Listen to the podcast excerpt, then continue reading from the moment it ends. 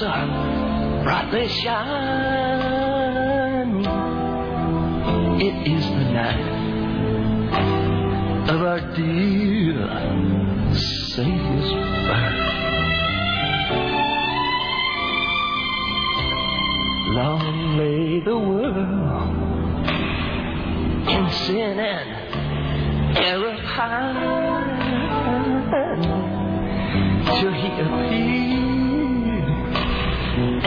And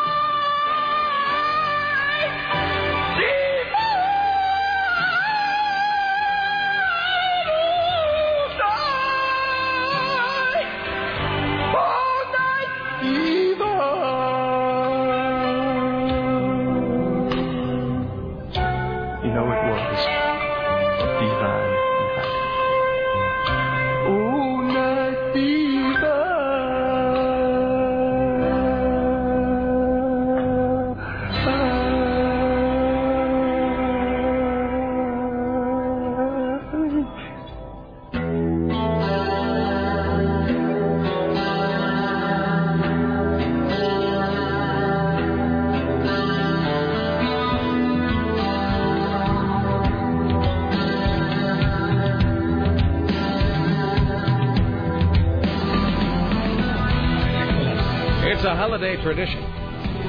It is 7 minutes and 15 seconds after the hour of 11, and this is the month of December, the year of our Lord 2008. Thank you for coming along and making a part of your listening day.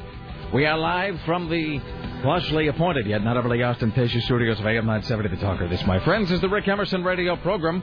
Uh, it is Monday, December 1st. Uh, we are live and back and rejuvenated and revitalized and revivified and all of those things. Uh, why, hello. It's 503 733 2970 if you would like to join us today, and I know you would. 503 733 2970. 503 733 2970 if you'd like to uh, get on board with your comments, questions, clarifications, uh, ruminations, kvetches, kvetches, whatever it is you have. 503 733 2970. Richie Bristol standing by, ready, willing, and able to pass along your observations about the interesting, the groundbreaking, the tedious, the mundane, or the absurd. It's uh, 503 733 2970. I agonized over what Christmas song to play today, but we decided to go forward with that one. That was a fine decision. It sure was. That's it. We've made it part of our tradition. We've made it part of every year's holiday celebration. All right. So we're officially in the Christmas season now that we get Thanksgiving over with. That's Is that exactly right, Tim. That's ex- we are we have now plunged into Christmas, and here's how you know. A, uh, we just what's that? Trampolines. Yes. Oh, the trampling. Did you see? We're getting ahead of ourselves now, but did you see that video of the uh, of the adults like in a huge dog pile fighting it out for the final Xbox at that store? Oh man, I don't know if it was at Toys R Us. Maybe I just think everything happens at a Toys R Us. There was, I think, either a shooting or a beating at a Toys R Us. I think it's in the Joy of Christmas pile over there. Yes, uh, let's see. Tramplings, shootings. All right, there you go. I think it's a shooting. California. So there's, so there's the trampling at a Walmart, a shoot, shooting. I shouldn't be laughing while saying this. A shooting at a Toys R Us. Well, you're trying to keep your Christmas spirit. Yes. You'll be celebrating Christmas in jail, George Bailey. Uh, in any event, so we got a trampling, a shooting, and then I was on. I was watching uh, Yahoo News last night, where they were just, you know, the, sort of the, the, the recap of the holiday uh, festivities of the last few days. And I don't know if it was like a security camera or if it was just like some some HUD type guy that was just there with a camera filming everything. But I swear to God, it was like like 15 adults going at it, just hammer and tongs, punching each other in the face on the ground at a toy store, fighting over the last Xbox. It All was in so the spirit of the holiday season. I- it, was, no, it was great. It was just the way Jesus would want it. So Peace on earth. that's right, and a good eye gouge for all. Uh, I want it. Wham! Right there, fist in the face. Anyway, so there you go. So you can tell it's the holiday season because we began with a uh, we began with a Christmas song. We have the joy of Christmas coming up later on today, and uh, and all of that. All right, it's 503-733-2970. You can also email if you like. It's rick at rickemerson.com. Rick at rickemerson.com. Uh, Sarah at 970.am, Tim at 970.am, or Richie with a T at 970.am. Uh, coming up today, CNN radio correspondent Lisa Desjardins will join us because I guess it's no longer in the pipeline. I guess it's, I mean, it hadn't officially happened, but I guess is Obama, he has named Hillary Clinton or he's going to today? Or... It, it is official. All right, so he's done it. So he's. Does She to named a whole con- bunch of people today. All right. Does she have to be confirmed? Or does he just go like, and it's it's you, and then she's then she moves the holy in? water over over her head. Exactly. Brands her, brands her hindquarters. Just the rocking O Ranch. Uh, Steve Kastenbaum will join us today from uh, New York City. Wait, hold on. Why? Wait, wait. Economy? It's not about the economy. That's Nobody weird. hurt by a balloon. This is like the. No, he's not talking about the Macy thing, and for the first time in like four months, he's not talking about the, the stupid imploding uh, the- the financial system. No, he's talking about that, that thing in India where there was just like no. I mean, there was just no, No news facts. for the longest time nothing. about that. Anyway, so um, anyway, so there was this, there was this attack uh, that happened in India, but as you said, Tim, it was, you watched the news all weekend. There was just a whole lot of nothing. Yeah. You, the news would basically go, Kent Brockman here, there's chaos, and then that would just be it. So, all right, well, Steve we'll uh, talk about that. Let's see what else is coming up today. Uh, we have a double joy of Christmas today. It's very exciting. Not just one. See, and I was, I didn't even want to hope There never for it. is just one. You know that. That's the thing. They come in clusters, but I didn't think we'd get it this early. I thought we'd have to wait like a good week uh, for the first sort of maiming or other serious Well, injury. it's so crazy because because Thanksgiving was so late, so the crazy's starting early. That's because true. Christmas is you know only 24 days away. I don't know. That's a good point. That's a really good point. Yes. I heard. I don't even know who this was. I was upstairs earlier and I heard somebody. It's like in my office. I, you know, you can kind of hear voices drift down the hallway from other offices and cubicles and whatever. I don't know who it was that said this. Somebody upstairs was talking about the trampling, and they said, "Well, it's a good sign the economy is on the rebound. People couldn't wait to spend money." Um, so let's see. Uh, what else? Double Geek Watch coming up today. Uh, we will be giving away tickets to Rochelle Crystal and the Lips Cabaret. That is Richie's drag show which is going to be happening December 13th. Uh, tickets uh, uh, on sale now at Taboo Video. Proceeds to benefit. Uh, uh, proceeds to. When you accent the wrong syllable, it sounds like it goes on to. It goes on to benefit. Proceeds to benefit Martha's Pantry and the Metropolitan Community Church. Um, I should let my in-laws know I'm doing something to support uh, God. Yes. Uh, we'll be doing transvestite trivia later on today for that. So transvestite trivia. That's a better God anyway. the transvestite god. It's not Jesus, it's Giselle. Um. Anyway, uh, so transvestite trivia for Richie Bristol's uh, drag show tickets and uh, so forth and uh, whatnot. It's 503-733-2970. Tim Riley working on the following stories for your edification on this Monday. So Hillary Clinton is named Secretary of State. Bam! Robert Gates remains Defense Secretary. Obama's looking for an Iraqi pullout within 16 months. A Hillsboro man is charged with stealing exotic pets and trying to sell them on Craigslist. Three-year jail following a holiday kidnapping attempt in Longview. Uh, luxury ship overruns pirates. Pirates are on the loose everywhere. A man shoots his sister's boyfriend with an arrow. Well, okay. And There you go. And God bless us, everyone. Beatings and whatnot. Really, it's just, yeah. So, I I thought we would have to wait maybe like another four, five, six days before everybody you know started to amp up into their like weird the holiday insanity. But as Sarah pointed out, it really is Thanksgiving did come kind of late this year. So it seems like everybody was sort of ramping all the way into the madness early on. Good times. I didn't go to the mall on uh, Friday, although I was tempted to. I was kind of tempted to go to the Yeah, I know that you love that madness, especially at the Lloyd Center. just because it's so awful. Like, uh, you know what I mean? It's it it is great and terrible all at once. Like it is such, and I think that's the thing is like to, to their credit, sort of the retail industry in this country, they've done a really good job of making people think that's a thing you have to do. I mean, it's sort of like Valentine's Day, right? Like they've just sort of created this thing out of nowhere. Like they've just pulled it out of some orifice, and then they've managed to convince you that you're supposed to do it, like this completely fabricated holiday. So the day after Thanksgiving being the biggest shopping day of the year, I mean, I think we all know that that wasn't the case until they just started saying it was the case. Mm. No, no, no, it's the biggest shopping day of the year. And everybody said, well, Martha, get the truck. We'd be, let's go do some spending.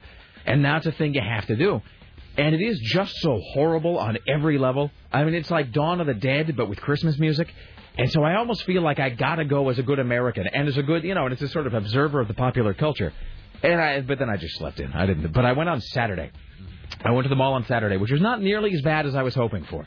I mean, it was rel- maybe everybody went on Friday and they kind of got it out of their system. Because on Saturday it was very was the mall in Bremerton too. There were hardly, um, there were like half the amount of cars that I expected in the parking lot. Now, was that just the case across the board? Do you think was spending down this year? Was the holiday I think so. Tim Black Friday? Was it uh, more of like a gray? I, I think it was more of a window shopping day than actual buying. It's funny you say that actually, because I was at the mall on Saturday and I actually did walk by two different groups of girls. And as you never you walk by and you catch a little piece of a conversation, and both of them actually said, both groups of girls said, well, we're they were on the phone, both of them talking to other people, and they were like, well, we're just here doing some window shopping. Right. So People just walking around like homeless cattle. Exactly, Tim. Not really buying anything. Um, and in fact, I don't think I bought anything at the mall. And uh, Laura and I went to the mall. We went to Starbucks because you know you have to. So I think we went to Starbucks and bought something. But I, I was just there to exchange some crap. Uh, I did this whole. Not that anybody cares about this, but I was buying a bunch of boxer shorts. Did I tell you this story? And then I just. Well, they're sort of bracketed out by size. And I found some that I liked, and I'm like, okay, I'll take ten pair. You know, then I have to come back for six months or whatever. And then I got them home and I realized that only the pair of boxer shorts in front was my size, and the other nine were extra large. So I get home with like these huge like pantaloons. Uh, so I had to take those back. I don't think I spent any money at the mall. See, now I feel guilty. Now I feel guilty for the inevitable, the, the implosion of the American financial system. It's my fault. All right. We're joined today, as always, by the lovely and talented Sarah Stillen. Hello, how are you today? Hello. I was. Bremerton. Oh, it was just fabulous. I made it through. I told my mom, although I had to wait until. When did I wait until? Uh, Saturday afternoon. About the tattoos. About the tattoo. Now, didn't she see them before then? no, Did you wear wristbands again? Please tell me you did. no, but I wore long Sweaters? sleeve. Yeah, I wore like very super extreme long sleeve shirts that you couldn't see them. So your mom. So we had this whole discussion on Wednesday. Your mom doesn't approve of tattoos, and then you and your sister Heather each got two tattoos, one on the mm. inside of each wrist. I feel wrist. so much. I feel so much freer now. Now that You've I feel like I can it. talk about it, because I was always afraid like somebody might be driving through town who knows her and they would tell her, but you know now she knows. or she'll figure out how to how to click on the listen live button on the net. Yeah, no, no, she'll never do that. That's what I love about my mom. She she has no interest in listening to our show. Excellent. Thanks. Uh, so okay, so how did you do it? How did you break the news? I set her down at a table and I'm like, you know, what, it's now or never. I got out of the shower and I'm just like, I've just got to do this because we already had like a fun day. We went out to lunch and stuff and I'm just like, you know, we already had a lot of fun. I'm like, just gonna do it and ruin this time. So she was sitting at the table reading a paper and I'm just like, you know, mom, I'm like, I have something I need to talk to you about. Wow. And she's like, and she's like, okay. And she kind of had this worried look and I just told her, Totally, like, because that's like pregnancy, drug abuse. Totally, and I'm just like, well, you know, when I visited Heather in you know New York in September, and she's like, yes. I'm like, well, you know how much Heather and I really love each other, and she's like my best friend, and we wanted to get something to kind of commem- commemorate Oh, that. see, even she- I'm cringing I know now. it was so bad. It was so bad. And I was just like, so it was like shorter than I expected. She's like, what did you do? I'm like, we got tattoos, and she's like. You know, where are they? And I like flipped over my wrist and she looked at him. She's like, "Oh my God, you girls!" She's like, "If you if you miss each other so much, why don't you get a goddamn locket or look at a picture of each other? what do you have to put on you?" And she was mad for exactly five minutes, and then she was over it. Really? And then it was never mentioned again. Oh, there you go. Yeah, and I and I was able to like walk about the house freely with my short sleeve shirt on, Uh, unashamed. unashamed. So now, do you feel like uh, And we had a fun night of like Wii bowling and wine drinking. It was Now- very fun. Now, does Heather still have the anger coming, or have you absorbed it for both sisters? I absorbed it. All right, you've taken the. Now, Heather owes It was you. an aw she does. It was an awful five minutes. Yeah. I, I just felt so bad. I I'm so disappointed. I know, but it I'm was not mad. She's like, I don't even want to look at them. I can't even look at you. I'm like, oh Harlot. god. I'll. By the way, the card you gave me is now full of rats. Yeah, totally. Yeah. Well, Oh, my parents. Yeah, and I did actually end up getting a new car. Okay. not well, a, a different car, a, different- replacement. not car. a yeah, not a new one, but it's a hand me down from my pops because they ended up getting a. Um, they actually contributed to the economy and they bought a um, 2009 Honda Accord. Cool. And then so my dad doesn't need his little um, his little Ford anymore. So the family car has been given to you. yes, so I got yet another Ford. You got like a great hand-me-down system going with your family. Seriously. Is, is Heather irritated that she doesn't get any of these cars? They all go right to you. Oh, Heather lives in New York. She's fine. Oh, that's I true. don't think she'd want to go. Oh, I guess that makes sense. Yeah. All right, excellent. So now I have to figure out what to do with the Taurus, my my rat-filled Taurus. Oh no, here's I totally got it. Here's what you do. Uh, well, what is it? December. Mm-hmm. So December 1st. Because it runs really well. It's just it's missing a side mirror and has a family of mice living in it. So, well, when I forget, it's been so long since high school. When do they do the switch over of classes? Like halfway through the year or something? Like driver's ed is what I'm talking about. Because that's not a whole year. That's like I think six a new months. semester starts in January. Here's the deal, though. You sell it. y- y- what you do is you find uh, kids who are just getting ready to graduate driver's ed, or who have just graduated driver's ed. Those kids will buy anything. When you're a teenager and you've just passed driver's ed and you're about to get your license, you don't you remember being teen- you don't Mm-hmm. care. You don't. The car could be on fire. You don't care.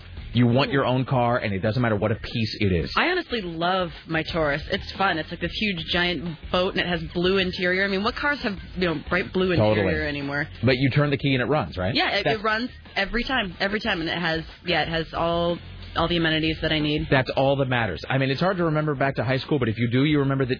I mean, there were cars that were just falling apart, held together with duct tape. I remember my friend Desiree's car could only it couldn't go in reverse, Yeah. so we'd have to like push it out of the parking spot every day. But you didn't it care. Was the, but it was the greatest car. It's a car. world. It's freedom. It's a Yep. car. So that's the deal. You find a kid who has just finished driver's ed, and you you, you figure out the maximum you can probably get them to pay, like 500 bucks probably. Yeah, that's I would not charge more than five hundred bucks. Yeah. And you go, look, uh, you know, it's not great. It runs. You turn the key, and it'll take you where you want to go. And y- I'll guarantee you'll find some kid who will buy that from you, hands down. Like you probably. I'm gonna try and do it for the holidays because I need some money. I, Seriously. I'd be, uh, you know, you put that on the uh, the Craigslist or whatever, and just be like, you know, and, and I would market it just that way. Go, it, you know, uh, you know, it, you you turn the key, it operates, no major problems. You know, it works.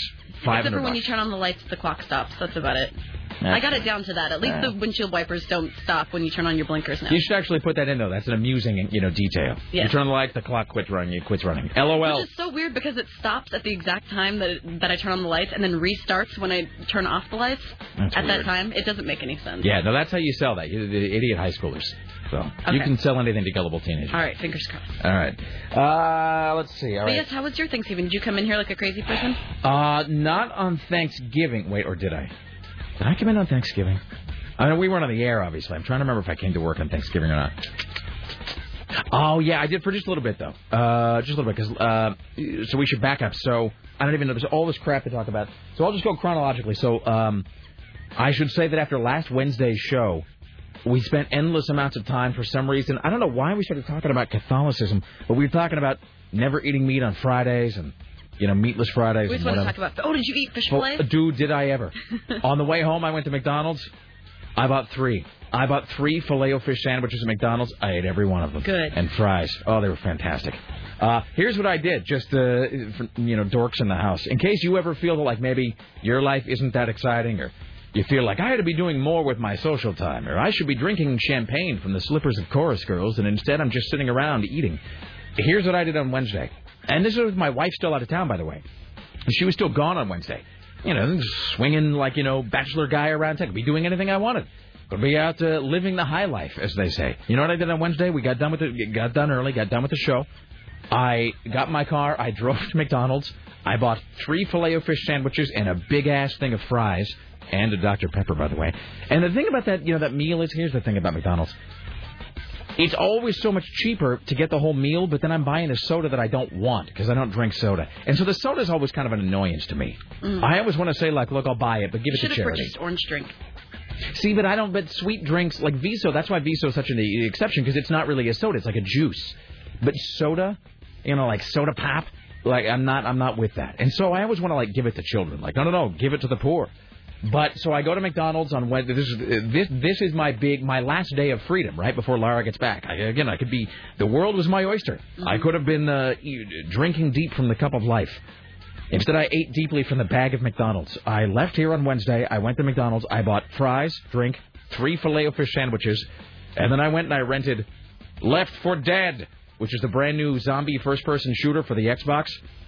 Dude, and so I went and all my entire Wednesday was spent eating eating McDonald's sandwiches in front of the television and shooting at zombies. Ain't that America? It was fantastic. Is that It what you were thankful for, Rick Oh, dude, it was really, really wonderful. Uh, then I went to pick up Laura at the airport uh, at midnight. She got back at midnight on Wednesday and was, uh, you know, tanned and, and happy but exhausted, just just like dead to the world. She had like a five-hour layover in Panama and just like a whole bad thing. Her friend. They, she traveled to uh, Peru with a friend of hers, and it's like the great story, you know, that you always hear about. They lost your luggage. Uh, uh, they lost her luggage like forever. Like, like, like now, even now they don't know where it went. I mean, it's Monday. Her, friend was trying to fly out on Wednesday. No idea where her luggage went. It's Probably in. Antarctica. Just gone. Just gone. The friend got actually stuck in. I don't know, some goddamn place in Bolivia. Her friend got stuck in some Bolivian city overnight. Uh, had to sleep in like some flop house overnight because there was like a disaster with the plane, like one of the wings fell off or Oh, something. It's the whole thing. But um, so Lara got back, uh, and it, it, so we got on, we we crashed, and so on Thanksgiving I actually did come to work for a few hours because she's just like I gotta sleep. Because she, she, thankfully, she got my throat cold too. She got the whole like thing that I had about halfway through the trip. Um, so she was just like, I gotta rest, baby, you know, and I'm like, that's fine, I'll go to work. So I came to work for a few hours on Thanksgiving, and then, you remember I told you that she had already designed some Thanksgiving dinner plans for us, and you asked if we were going to Chuck E. Cheese. Yes. Because Laura and I, one of the great things that, one of the things that really bonds us together, this is, you know, one of the ways that I know that she's the girl for me, is that she shares my fascination with like sort of trash culture, you know, sort of the the lowest rung on the pop culture ladder. So a couple weeks ago, we had spent an entire evening driving up and down 82nd, and then we ended up uh, the night at Chuck E. Cheese because it's just trashy and wonderful. And she had told me her last day in Bolivia, she's like, "When I get back, I've already I already know what we should do for Thanksgiving." So on Thanksgiving, she took a nap, and then I came home later, and we went to wait for it. Our Thanksgiving dinner on Thursday was at the Jubitz Truck Stop in Jantzen Beach. And here's why that is. Who here has been to the Jubitz Truck Stop in I Jantzen have. I Beach? believe I've driven by it. Sarah, you've been there. Yes, so I've, I've I haven't eaten there, but I've been to many truck, truck stops because I dated somebody who, um, whose dad was a trucker, so we'd go and visit there. Uh, first of all, I love truck stops. Secondly, we had seen this whole show on the Travel Channel called, I swear to God, 10 Greatest Truck Stops in the World. You should go to the Flying J in Troutdale. That's a pretty good one. Flying J. So there have been this whole show on the on the Travel Channel about the 10 greatest truck stops. And one of them was in Jantzen Beach. Jubitz, the Jubitz, I think, was actually ranked like the best. It was like number one or number two. The Jubitz truck stop in Jantzen Beach, the Travel Channel ranked it one of the best truck stops in the entire world. And she's like, we should totally go there for Thanksgiving dinner. I'm like, baby, that's why you're the best. Let's go. And so we went there, and uh, we went to the Jubitz truck stop. We had they had a Thanksgiving plate they were selling, so you know like a, like a whole platter. So we had the Thanksgiving. She had the Thanksgiving dinner at the Jubitz truck stop, which is like you know turkey, scallions. Most folks call them green onions, but they're really scallions. All that. I had wait for it a quesadilla burger, which is which is like it's like this hamburger with like guacamole and like some crap on it. Like a Mexican burger, like then, but, but like instead of on a bun, it's like like in quesadilla bread. It was just like the worst thing, but it was fantastic. It was good. Yeah, we had that. Then we spent about half an hour walking through the massive Jubitz truck stop gift shop. I love truck stop gift shops. They have the greatest crap there. All of it was awful. It was so like thing like John Wayne It's like a perfume dollar store decanters. times a thousand. Exactly, totally, and like ceramic frogs, like playing blackjack, just things that make no sense at all. Um, there was a thing; it was like a, it was a hood ornament for like a big, like a like a you know like a Kenworth, or like a Freightliner, like a big rig hood ornament. The hood ornament though was a huge eagle made out of American flags. Uh, that then played that played like the whole like you know um, like Amazing Grace. it was like so great. Um, and then uh, and then that was it. So we spent our we spent our Thanksgiving at the Jubitz truck stop. Uh, uh, so that was our Thanksgiving. I have a whole lot more to get to, including um, have this whole thing about about about our thing about our Christmas decorations, which went up this weekend. So we'll get to that. I haven't even gotten to this thing about the the Rosie O'Donnell thing, or the Macy's Day Parade, or this uh, sea creature that's going to kill all of us, plus phone calls and so forth. So are we breaking right now? Yeah. All right. We'll take a break. If you're on hold, uh, hang tight. We'll get your phone calls around the corner. Some people on hold about uh, Sarah, your car, about Black Friday, about some other stuff. If you're on hold, hang tight. We'll come back more. Lisa Desjardins, etc. around the corner. Stay there. It's the Rick Emerson Show.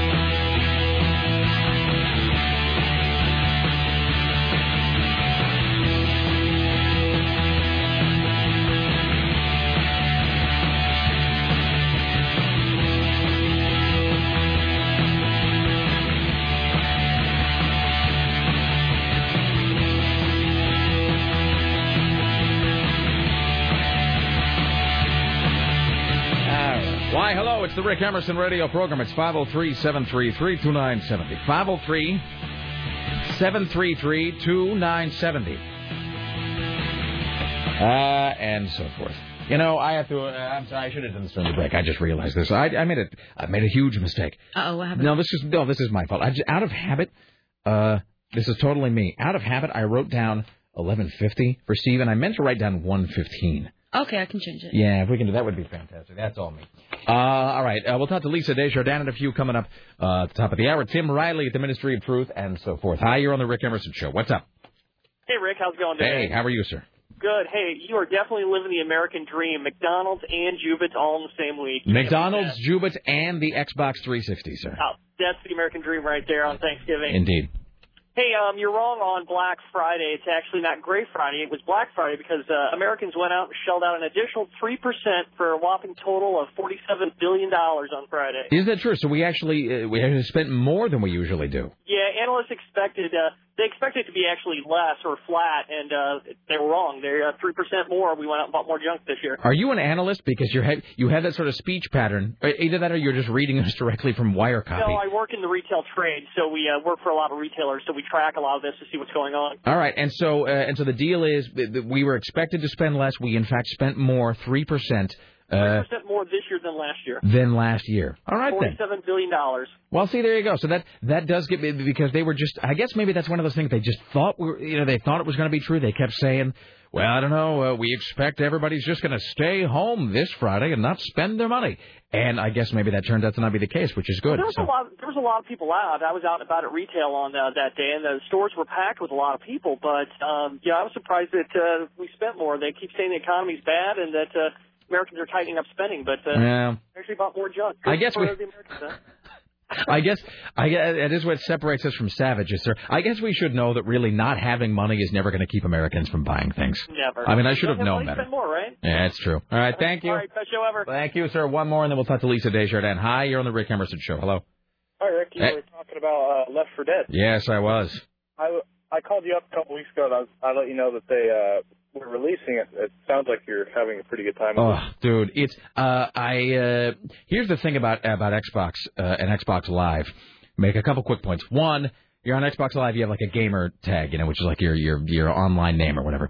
And you know, people are like, hey, what's your what's your gamer tag? You know, I add you, and we can whatever. And you know, and I'm always kind of reluctant to give it out, not because I'm like some nutcase about privacy, but just because I know that then every time I log on, mean you know there'd probably be some guy like, hey, let's let's go kill zombies, and I will be powerless to say no, and then all of my free time will just fritter away down the drain. so, but there is, so they, but uh, uh, our our good friend uh, Seamus, who lives in Colorado, he actually knows my gamer tag, and and the, the the other bad thing about that is it lets other people monitor your behavior. In other words, they can tell if you're not playing solo, like if you're just playing against the computer, which is what I typically do with first-person shooters, they can't tell. But if you're online playing multiplayer and somebody knows your gamer tag, they can completely tell when you're online, how long you've been playing. And so I got this, I got this email from Seamus like, "Hey, somebody was still up at 1:45 in the morning playing Left 4 Dead." And so now it's like the depths of the addiction are known. And I told him it's like I've rented that game. I almost don't even know if I want to buy it because I can just see, I can see that overtaking my life in a really serious fashion. I've already put down about 22 hours on it. Oh, I don't. I can't even imagine. I don't even know how many hours between Wednesday and last night I spent on that game. It really is. It's unbelievably addictive. Left 4 Dead. It's it's quite something. So thank you for the recommendation. It's everything I thought it would be and more, sir. Also, uh, Jubitz a uh, I believe it was number five on the Travel Channel. All right, okay. So I think that, and there was some weird. There was like ones in Germany and like I mean I thought it was just going to be America, but there was uh, Yeah. truck stops from around the world. There was one in like uh, India or something like that. Yeah. Now, I got to tell you, they had uh, and they did have some. They had some uh, damn fine coffee at the Jubitz uh, as well. And my quesadilla burger really was. It was quite exceptional. So, all right. Thank you, sir. Best show ever. Thank you, my friend. There you go. Let's welcome now to the Rick Emerson Show from the Hill, CNN radio correspondent to the stars, Lisa Desjardins. Hello. How are you today? Well, hello. How's life? How are things? Oh, it, it's great. We've got this crazy, uh, you know, Olympic dream team, Democratic dream team, Barack Obama standing up today. All the big figures. It's very exciting. So I don't know how this works. Does he? Uh, and I see that Drudge found that one photo he always runs of Hillary like glowering over Barack Obama's shoulder, like she's thinking about what kind of blunt object uh, might Right. might fall on him at some point. Right, right. Um, she did have a uh, a look between solemn and stern. That's for sure. It was a sort of. I mean, I have to say this: uh, the Hillary Clinton really is. If she's like your number two in some sense, um, she really is like you know you, you don't ever want to be alone in a room with her. That's that's like they always tell you now in management. They're like you know if if if you are going to be having a, a meeting with a, a subordinate, especially a subordinate of the opposite sex, always make sure that a manager is present or the door is open. and that's how it is with Hillary Clinton. I'd never let myself be in a room with her unless there was I a bodyguard present. completely depends on the day and what's going on because I think that she is, and I've actually seen this. She she is someone that you can walk up to and say, uh, "You got lipstick on your teeth," and and she'll kind of laugh and you know take it in sort of a Bill Clinton way. Yeah. Or she's someone that will kind you know kind of give the uh, the old look to the Secret Service guys, and you'll be carted away. Oh, that's exactly. No, that it'll, you know, or, that she'll smile to you and she'll go, "That's great, thanks so much." And in her head, you can tell that there's a check mark in the kill column. You know, she being a tough. She do not mess with her. But I do also think that you know that's all people see, and I think there is there is a little bit more there. I think she, I think she's kind of a dork that that has built up this big you know tough gal thing on top of being actually kind of a dork. I think here's the thing about Hillary Clinton. And by the way, I think you are the first journalist to refer to her as a dork. By the way, so well done there. Um, I think One to know one, yeah. I think Hillary Clinton probably really. I feel like she's sort of like her husband in the sense that, uh, and I know that people will scoff at this, but I think Hillary Clinton really does. Um, she really does care about the issues that she talks about a lot, healthcare, for example, and uh, you know children's issues. I think she really does care very sincerely about those and has has a degree of empathy. But it's that thing of like she cares so much that she will actually kill anyone who gets in the way of solving those problems. You know what I mean? It's like the, uh, as I always say, it's like the grandfather who's mean to you because he loves you. You know, you know, it's like you know, I told you kids not to go in that old barn. Now it's a caning for you. So does she have to be confirmed, or is it like she in? Is Obama just go like, it's you, and then she's done? She does have to be confirmed, and it does open questions of exactly what Republicans are going to throw at her when she comes up here. And she's got, you know, she's got Republicans who are more friendly, and she's got Republicans who do see her. Uh, I won't say antichrist, but as as the enemy for sure. So I think that a lot a lot can be opened up here. Anything from kind of uh, the healthcare catastrophe that she led when she was in the White House Yeah. uh, to Travelgate in the White House, all the way up to, um, you know, what, what a foreign, a foreign experience do you really have? Uh, you know, she can point to her time as First Lady, but um, in, during the campaign, we talked about this more. You know, it's not really clear exactly what kind of policy role she's had. She, she really didn't have a lot of clearance. She knows the world. She knows world leaders, and, and that is something significant. But I think uh, some Republicans are going to be very eager uh, to take some shots at her because they're going to have the chance. Well, and just and you you they, and I they do question her experience. And you and I both know that there are people who would rather, I mean, they would rather cut off their own limbs with a rusty fish scaler than than vote for, confirm, help anybody whose last name is Clinton. yes. I mean, that's it. I mean, you know, and there's people on the left who feel the same way about anybody in the Bush family. Uh, you know, I mean, it's, it, right. It is. It, it is. Uh, there is some it, it really is a Capulets and Montagues bile kind of a uh, thing. on either side. I think what's going to be interesting, of course, is going to be, um, you know, the Obama, Biden, Clinton. You know, the the three of them. And you know, today during this news conference, uh, right after Joe Biden spoke, and he was the last. Um, you know, everybody went, and then Joe Biden kind of summed it up. And right after he spoke, he, he did a classic Joe Biden. He walked, you know, behind Barack Obama, who was then speaking, and, and went over and kind of shook hands and did the sort of politician hug to Hillary Clinton. And I think they really have always gotten along, those two. I think they really do like and respect each other. But you know, they are now in positions where if they don't agree on something, there will be a real um, potential battle within the White House to get uh, President-elect Obama's attention between a Biden and a Clinton, especially maybe even between Defense Secretary Gates. It's it's not clear, but it sounds like President-elect Obama is pretty open-eyed about it. In fact, he's setting it up that way. He he says he wants that kind of debate. So you know, careful what you wish for. We'll see how that goes. Well, as somebody once said, uh, you know, if, if uh, th- th- this is actually when I say someone, it, as, whenever I say as someone once said, it's always as Aaron Sorkin once wrote in a show. Um, but there's this there's this scene where Isaac Jaffe says um, he says if you're dumb, surround yourself with smart people, and if you're smart, surround yourself with smart people who disagree with you, which I think is really very true. And so it sounds like there's a little bit of this, but also there's also the thing of now Joe Biden and Hillary Clinton are now each in a job which could theoretically put them in jockeying position for the presidency the next the time around. president. Right, right. Either either to run in four or eight years, Right. or or if should something happen to President-elect Obama, you know, now Hillary Clinton is fourth in line. Right. And of course, the third in line is is Robert Byrd of West Virginia. So he, I would I would guess that he would defer. and he's like a thousand years old. So He's I think he's 91 or two. I definitely have a sort of old guy crush on Robert Byrd. really, Oh yes, are you kidding? Absolutely. well, I. I mean, far, I'm not passing judgment. I just didn't really, I didn't anticipate that. I don't, when, when an old guy crush, what does that mean, actually? Um, I don't. This well, we're venturing into a dangerous area here. No, I just, I'm not, I'm not trying to make you Yeah. feel awkward. I just, uh, I'm, Right? No, I I just I've always had a soft spot for the you know for the seniors. duly noted. They have a good like I think of all their experience and all they've been through, and I just kind of admire uh, uh, the older folks, but but particularly kind of a dapper older man of character. I, I don't know. There's something I I, I I'm trying to think if I have any sort of an equivalent here, so so it can be like a mutual sharing session. So you're Oh. not out there, so you're not out there alone with some sort I of mean, revelation. I appreciate it, but I don't like how it's going so far. No, no, no. I'm just saying. I, I, am trying to think if there's something I can, you know, some sort of attraction I can confess to No, that there are will. older women that you'd just be like, oh, I don't even care if she's 80. I still. Oh, Barbara Eden from My Dream There of you go. Totally. Hey. I'd Thank you, absolutely. Sarah. uh, I would have. Uh, I would have relations with Barbara Eden right now today. She's like a thousand, and she is like a thousand years old, really, I and have relations with Robert Byrd. and doesn't have. Oh, don't now. Let's not gild the lily now, Lisa. I would, I would, I would be happy to, ju- you know, sit and have some tea, and look, look at it, and just kind of be like, talk. Whatever. You can have a crush and then just want to sit there and drink tea with That- them. yeah, that's not.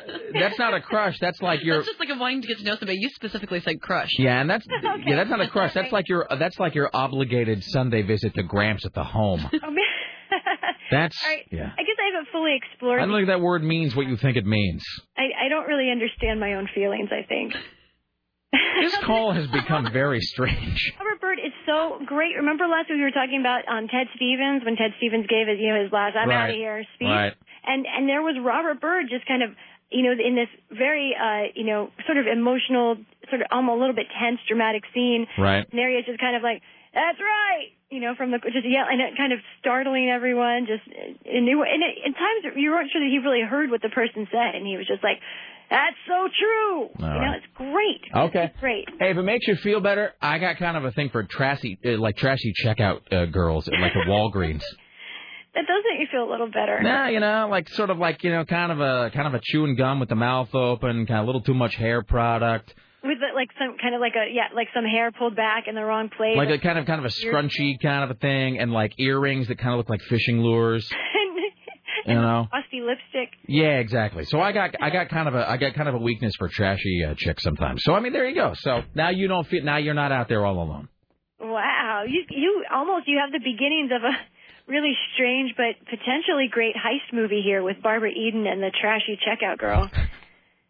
Is that like um is that like Perry Mason in the case of the terrified typist? so, All right. Well, and there you go. Lisa Desjardins and the case of the septuagenarian sex pot. maybe. Right, hey, so do we need to run down the rest of the uh the gang? The you know the the the Obama gang. yes, please do. with uh okay we don't have to but you've got uh you know Robert Gates returning as defense secretary and then of course you've got one of my favorites Jim Jones former top man at the Marine Corps uh, will be national security advisor, which would be pretty interesting. And he does it does seem like he is going to be set up to be kind of the go-between between Hillary Clinton and uh, Defense Secretary Gates, if those if those two should disagree. Eric Holder will become the first black uh, Attorney General if he's approved, and he was uh, number two essentially at the Justice Department under Bill Clinton. Janet Napolitano, there is a disagreement over how to pronounce her last name within CNN. It is Napolitano. Is it Napolitano? Well, here's- Napolitano. Well, here's the thing. Her name is Janet Napolitano, and here because the lead singer for Concrete Blonde is Johnette Napolitano, and so I assume Oh, I'm just saying I assume that you would think, right? the name has got to be pronounced the same from one one Italian family to another. I would imagine. I think it may actually be Tano, and I think Mm. that uh, pretty much Joe Biden and I think even President-elect Obama got it wrong today. Well, you know, but this is like that thing that, you, sir, like eight years on, nobody uh, can can, can d- decide on whether it's Cheney or Cheney. I mean, come on. Has anybody ever asked him, "Hey, Vice President, how do you pronounce your last name?"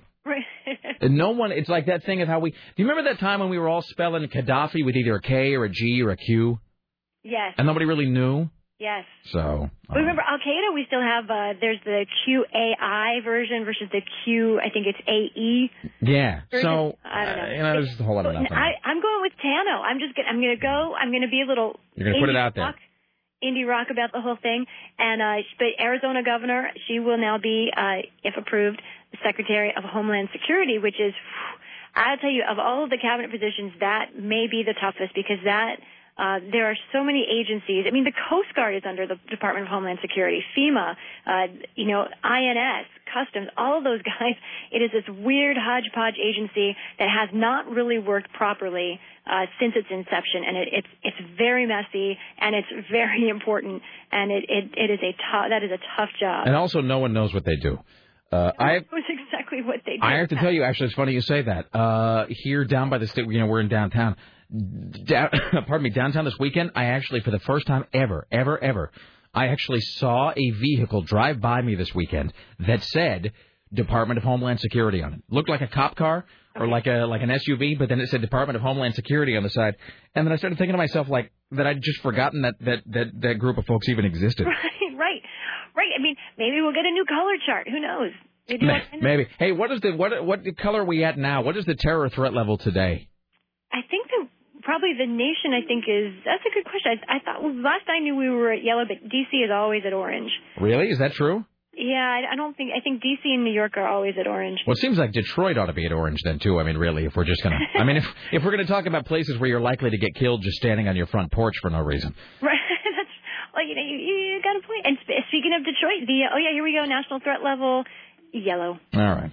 Um, but yeah, the the um, oh, and I've got to mention uh, uh, one more. Uh, Susan Rice uh, will be the uh, UN security or UN uh, permanent uh, ambassador to the UN from the U.S., which is interesting because I feel like uh, at last we kind of have this example where Americans, you know, for years we've had this thing where you know one Japanese prime minister might look like another Japanese prime minister because we're a little bit racist and we don't really know what different people look like. But now I'm wondering if the rest of the world is going to be like Condoleezza Rice, Susan Rice, because they do have similar coloring and they have the same last name. And also, I'm thinking about this as an interesting sidebar. You know what you should do? You should find like the least interesting, uh, most unbelievably obscure and tedious cabinet post they're possible, and then like go interview that person and be like, "What is it you do exactly?" sort of like on the Oscars every year when everybody's like, "What is a gaffer?" You know, or like, "What is a best boy?" Best boy. Yeah. And so you need to like, what is the what is the gaffer of the cabinet world? Well, you know, there's 15 cabinet positions. So, you know, I don't know if there's anyone that really is all the way down to the, maybe like the Department of the Interior. Well, maybe it's not cabinet position then. Maybe it's uh, maybe you find some maybe something lower than a cabinet position. But I mean, you know, secretary of something totally pointless. There is something called the Plum Book, which contains all of the presidentially appointed, uh, and I believe they have to be congressionally approved jobs in Washington. Right. And there are 7,000 of them. See, but because I was watching TV the other day, I was watching the show. We're so over time here, but I was watching this. uh I, and you got to know that on days like this, I'm just going to talk until you tell me we have to stop. Either you or Sarah steps in. I mean, really, until some sort of powerful woman tells me to still have a shut up, minutes. I will continue to speak. Yeah. So, um, I was watching the Food Network, and they have a show called Heavyweights. And Heavyweights is a great show on the Food Network, where they'll take two competing companies in the same food field and then analyze how they started, and then the, and then like a Godzilla versus Mothra, like when they met, and so they'll do like Pizza Hut versus Domino's, or the one I saw was Dunkin' Donuts versus Starbucks. One was East Coast, one was West Coast. Both of them huge regional following, and then the clash. Um, so what was my point? Oh, but they but they were interviewing somebody. I swear to God, someone professor of food studies at New York University, and you and you just think to yourself like, well, who even knew that that was like a thing to get a degree in? So don't you think that there is some sort of you know, secretary of like carpets or something. It just, there's got to be some unbelievably pointless, Right. tedious, obscure office. You ought to go find like you ought to do like a whole Jeanne Moos style thing of like that would be good stuff. I agree. search for the search for the dullest job in Washington. Oh, well, that I, that's an even bigger task. But yeah, the kind of most obscure job. Yeah, see, there you go, a job you didn't even know existed. That's my that's my suggestion for you today. Because our government is is huge. Yes. Uh, did you have a good Thanksgiving? Yeah, it was a great Thanksgiving. Just me and Jason and Mom. We our whole plan was to like eat, clean up, and have Mom back on the road before the Cowboys game. oh, look at the time, Mom. Gotta go. And we, well, she came. She came. She was still at our house for like six hours, but we, you know, we we did it. It was good. All right, excellent. Well, uh, are you on tomorrow? I am. All right, we will talk to you then. As always, have a great day. Hey, you too. All right, there you go, Lisa Desjardins. Fantastic. All right. Hello, Tim Riley. Hello. All right, we have news around the corner, I trust.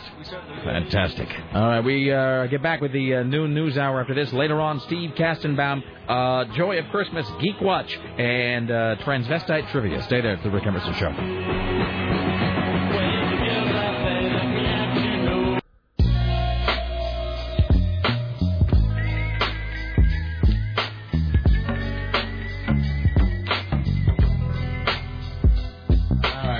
Why, hello, it's the Rick Emerson radio program. It's 503 733 2970. Uh, let's see. Rick, let's see. We were. This is about the Jubitz truck stop. Rick, we were there the same time you were. The girlfriend didn't think it was you. Thanks for the I told you so. All right, excellent. Glad to know we were. See, and here this answers the magical question of who are these other people at the Jubitz on Thanksgiving? Did you see other people, and were you wondering that same thing? Oh no, it was. I mean, it wasn't packed, but it was not empty. I would say that there was a good. Uh, I would say it was uh, probably forty percent full. There's uh, the Truckers Jubitz. need Thanksgiving dinner too. Totally. Well, see, and we were doing so uh, on Thanksgiving. So Laura and I went to the Jubitz truck stop at Jantzen Beach, uh, which is great and wonderful. And you're right, we really should have purchased something. Um, You should have uh, purchased her something to say like, "Welcome back to America, Lara." and the guy at the the guy at the Jubitz truck stop gift shop was just so sad. He was just kind of standing there like, "You want to buy something?" We said, "No, we're just looking, sir. Thank you. Happy Thanksgiving." All right, come again. Uh, he was just like, so depressed. I totally should have purchased her some tacky, like a John Wayne beer stein or something, something that says "Welcome back to America."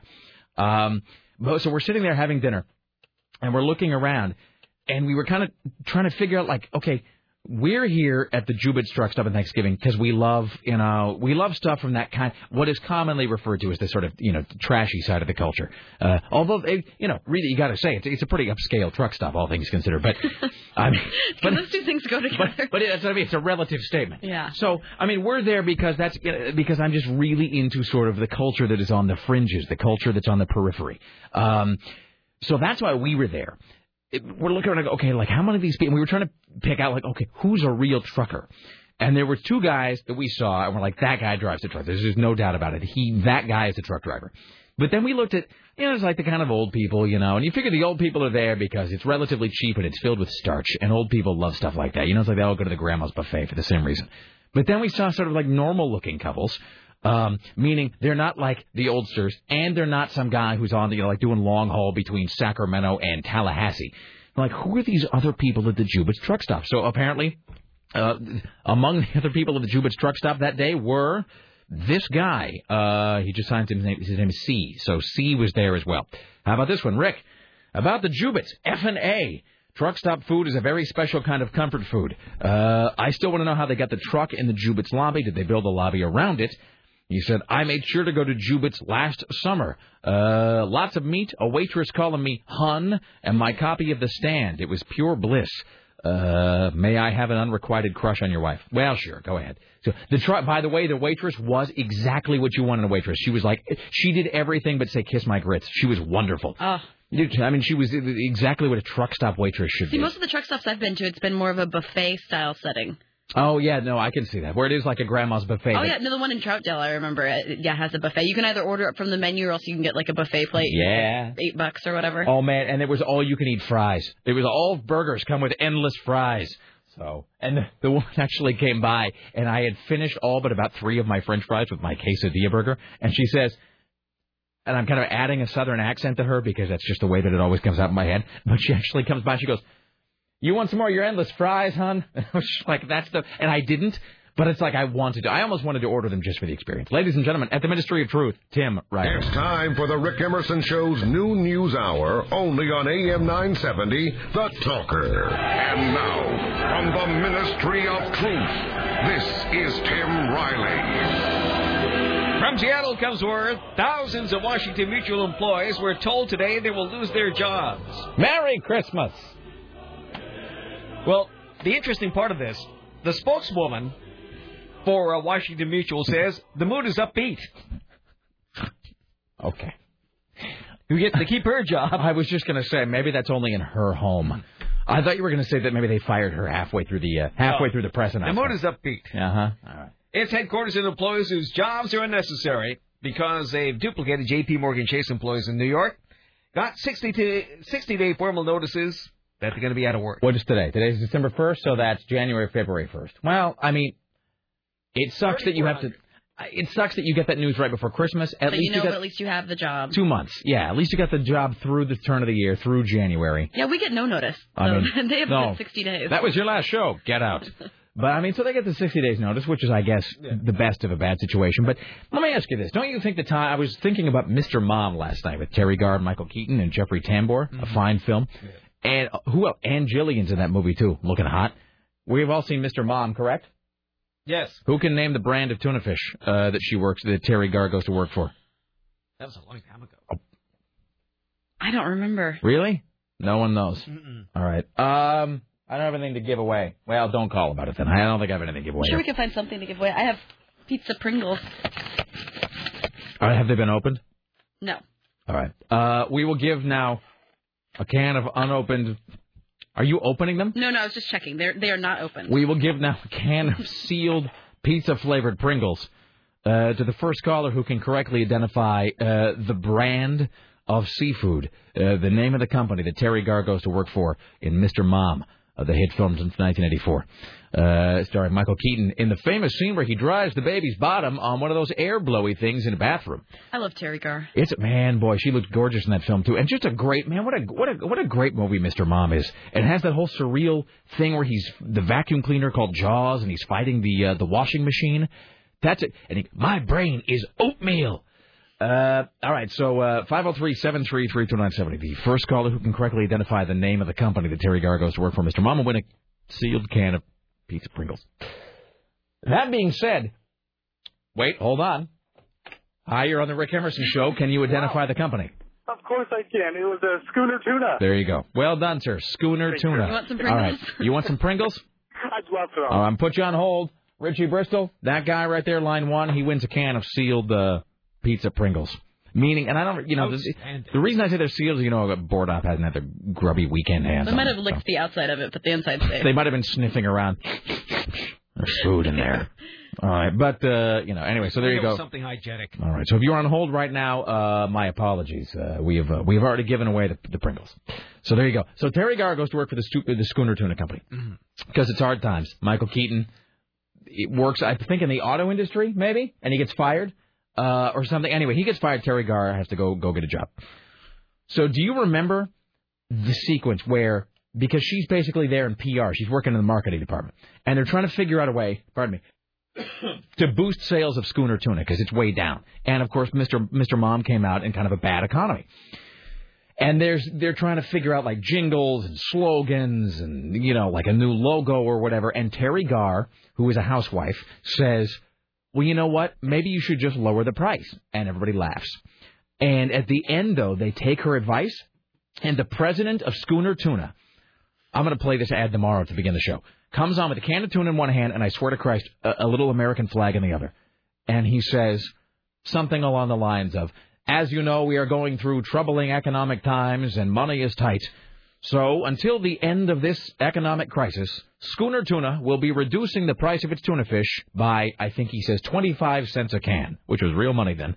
And he says we will resume, we will, you know, we will re- restore our regular prices once this crisis is over. But until then, remember, we're all in this together, and it's like a huge success.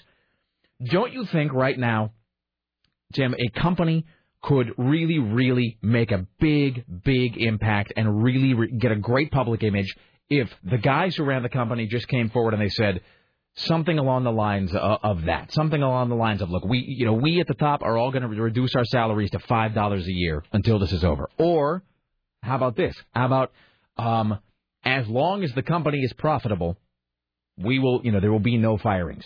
You know, we pledge. This is our pledge to you, the, because that's if I can. I'm not speaking about any company in particular here, but that's the sort of that's the sort of f thing about it is all of these firings are happening at, at companies that are still profitable. I mean, the companies are losing money for the most part. It's just they're not making quite as much profit as they did last year. You know, they're not quite raking in as as much in profit as they did, you know, 18 months, two months, you know, two years ago. So uh, somebody should just come out and say, uh, look, as long as the company is still making money and is in the black, we will not fire. And they put out a huge press release about it. And I think that would get them goodwill, put the public on their side. This, like all other ideas, will fall on deaf ears, though, Tim, because no one listens to us. That was and takes it away. fantastic. I'm just saying, if people listen to us, Tim, this world would be a better place. Here's Tim Riley. So, what do people watch over Thanksgiving? The Vince Vaughn, Reese Witherspoon motion picture, Four Christmases, which uh, debuted at number one, making $31.7 million. Anybody see it? No. Something about Christmas. It features them as a couple suffering through four separate family holiday gatherings. It raised a total of $46.7 million since Wednesday. Uh, Twilight is still a phenomenon, but it really can't maintain that level of intensity week after week. You know, uh, Sarah Wagner came by my office this morning, Oh, and yeah. uh, yeah, and she was. Uh, I forget how this this came up, but she said. I, she's not, I was- I'm reading this John Lennon book. It's like the Bible. It's like a thousand pages long. And she goes, you know, I'm reading that Twilight book right now. And I said, and I pointed to the Twilight books on the floor of my office. And I'm like, ah, I got to get to those. And she goes, ah, have you started reading them yet? And I said, no. And she goes, you got to read them. They're so great. Uh, she apparently stayed up till like one in the morning last night reading about the exploits of hot teenage vampires. So it's all the rage. That Tim. don't have sex. No, they don't have sex. You know, because uh, true love can be? waits. Come on. I don't know. Then there was a Nicole Kidman Hugh Jackman epic entitled Australia. It opened at number five. That's the new Baz Luhrmann film, which I haven't. I didn't even know was opening because he, there was a story like a week ago that he hadn't. He wasn't even done. It was supposed to premiere at Cannes or some crap, and he hadn't. He hadn't. Even, he was like still in the editing room, like trying to piece it all together. So, all right. No one saw this holiday film though. No. Who is it? Vince Vaughn and who? Uh, Reese Witherspoon. It looked terrible. Are they a couple? That seems like a couple that has no chemistry together. No, Just- Vince Vaughn's just becoming. America will love it. He's just more squishy. He used to. I used to have the biggest crush on him, and now he's just. He's gone downhill in the looks department. He's become real chunky, and I think we've all figured out he can't act. I think that's also the unspoken truth about Vince Vaughn. We've all realized by now Vince Vaughn is not able to act at all. Good, then we'll get a dozen more movies. Yeah, Usually the way it works. that really is true, Tim. Nothing succeeds like mediocrity. It's the Adam Sandler of drama. you know, Adam Sandler gets a new movie every week. He does, even- every week. Another piece of crap. And even even though, and even even though nobody's excited to see them. No. That's the weird thing about it. Like at this point, because don't you think like all of the Adam Sandler, and it's like oh, he I- has a new movie coming out like in a couple. He, weeks. that's what we're saying. He Oh, does the come on. bedtime Another one after that. Uh, he- he's got like 10 more in the pipeline, probably. I bet if you went to his IMDb, I would imagine he has four movies in production right now. Um, Are you gonna guess four? yes. And I'm not, looking. I'm not knocking some of his early films. I mean, I, you know, I like a lot of guys I went to see Have you some of ever those rewatched early. Billy Madison? No. That's what I did when you were Is sick it that bad? Monday. Or is it good? Terrible. Yeah. See? Terrible. I think probably the That's wedding. all it takes. The we- the wedding singer. Well, he's like gum, where the flavor is chewed out very quickly. You go back and you're like, this isn't very good. I think the wedding singer probably holds up. Mhm. Other than that, but but I mean, don't you figure that all the guys who were really into like Happy Gilmore and all those uh all those Adam, you know, like you know, and like Billy Madison and Big Daddy and all those movies, all those guys have grown up enough by now. They're all like about 28 and 29, and they're watching. They're off watching something else, and that just his target audience has just grown to the point that I don't know anybody. I don't know anybody who goes to the theater and says, It's the best news ever, dude. A new Adam Sandler film. It just, I mean, I'm sure he's a nice guy, but nobody is excited about his movies. And yet, Tim, you're right. They just keep coming out. You can't stop them. It's like there's some switch that's been turned on that we don't have access to. Last year he released three movies. The year before he released three. This year he's releasing two. Next year he already has one. What three movies did Adam Sandler put out last year? He did uh, Now I Pronounce You Chuck and Larry. Oh yeah, uh, Reign Over Me and Click. Click. I okay. That's the story of Carl Click. One man. Click. Um, you know, now that you say it, I remember all of those films existing, but I I'd remember forgotten all about Spanglish. them. That's because it just is always stuck in my mind as the And worst name. and because it's the worst movie well, ever. I remember the advertising campaign. It showed people crying, and it was over Christmas. Like the audience or people in the movie? People in the movie crying. Let's go I'm see this movie where people you. cry. Um. So yeah, I'm gonna my no. Lara watched Spanglish. It was just it was awful. It was so bad. It was just uh, sitting there, and it's one of those things. One of those allowances you have to make for the person you love. Where you go, look, I. Look, I know you're smart, so I'll let this slide. I know you're not really dumb, so I'll let you watch these movies. I know it's an indulgence. He is the Ryan Seacrest of movies. He really is. It's like how you know it's like how she turns a blind eye when I eat one can of spray cheese after another. So I let her watch Spanglish because I know it's not representative of her as a whole. Yeah, totally. All right, it's Tim Riley. And let's see here. A man has been shot in the leg and hand in Gresham, to the surprise of no one. Police are investigating a shooting outside a Gresham store that left a man with gunshot wounds to his hand and leg. This is in the parking lot of uh, Tortilla y Tienda, tortillas and store, at uh, Northeast Gleason. People, uh, police were called there after a man was found in his mid-30s, lying on the floor, suffering from gunshot wounds. President-elect Barack Obama has announced a whole bunch of promotions today, so we're going to go down, run down all of these right now. The first one. Uh, first of all, he's condemning last week's uh, terrorist attacks in India that left more than 180 people dead. Americans stand with the people of India in this dark time, and I am confident that India's great democracy is more resilient than killers who would tear it down. I watched tons of that over the weekend. I you know can I confess I'm an ugly American here. I don't even really know like what is the deal there. I don't even really know what happened. And it's not I'm not trying to sound like a Ten does terrorists got loose and went on a shooting spree, and they took over two hotels, and they were kicking indoors and shooting people. Then they, they were chasing people upstairs, shooting them. So it's like a not a hostage thing as such. It's I hate to They, use they were holding hostages at one location and shot them. All right. So I, and I hate to use this comparison, but it's the only thing that comes to mind. So it's like a Columbine thing, sort of, but in a hotel. Yeah. All right. Okay. And, and two hotels and another. And did they and is it did they catch all the guys? Is it over? I mean, is everything? They, they killed most of them. All right. So uh, yeah, it's over.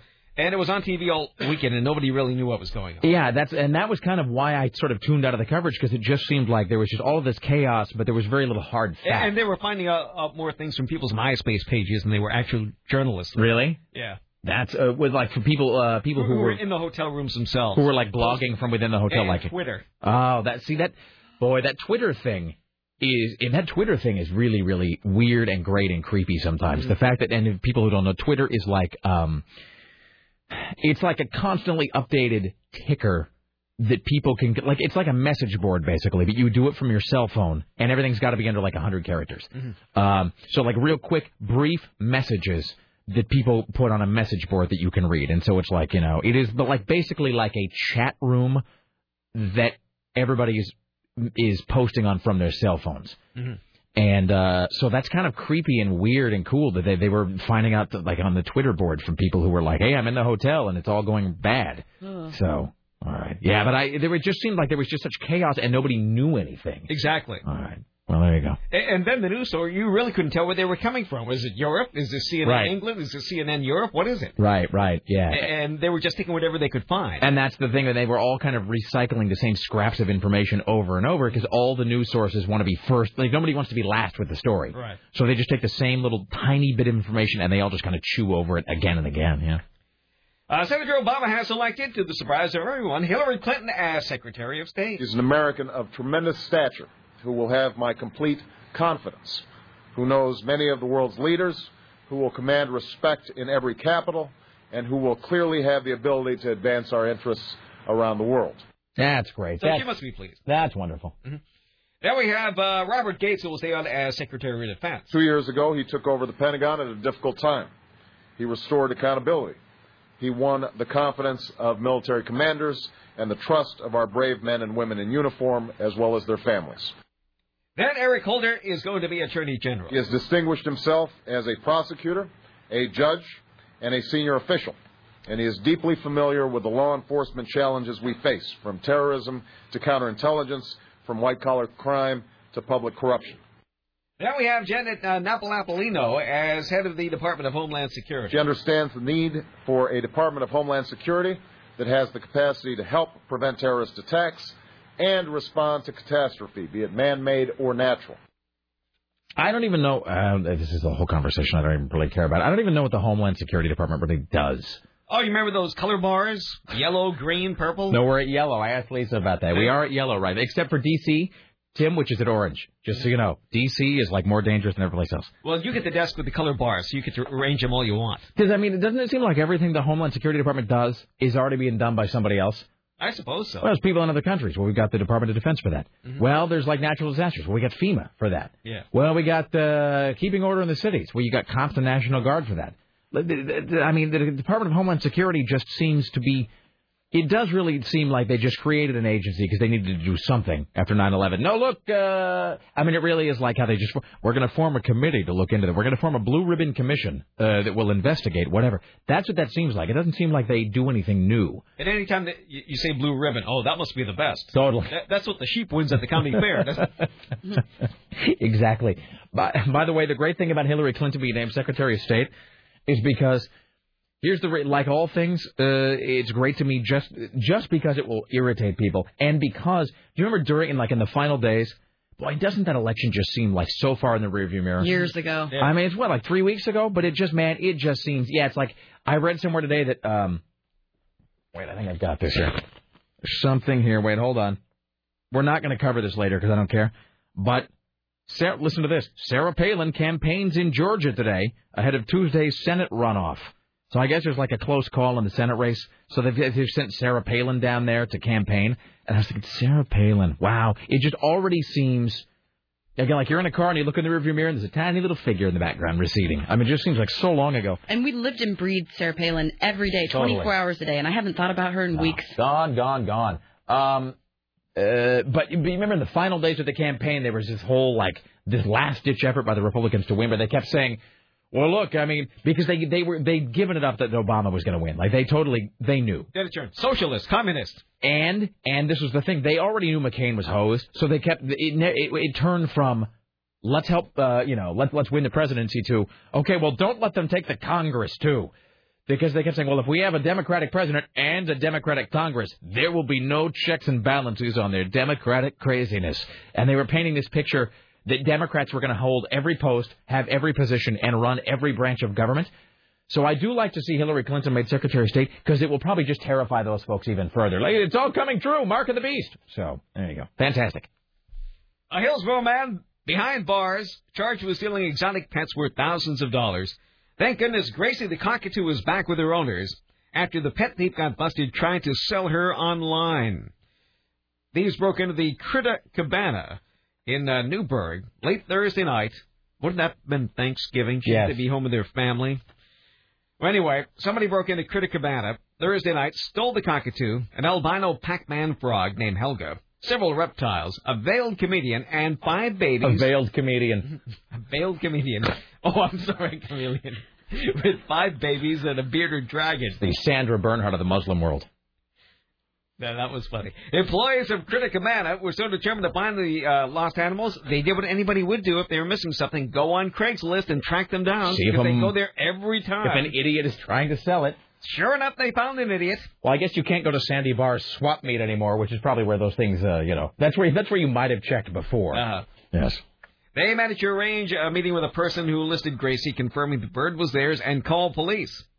So they're sure the idea was to make a quick steal, sell it or pawn it, make some quick cash.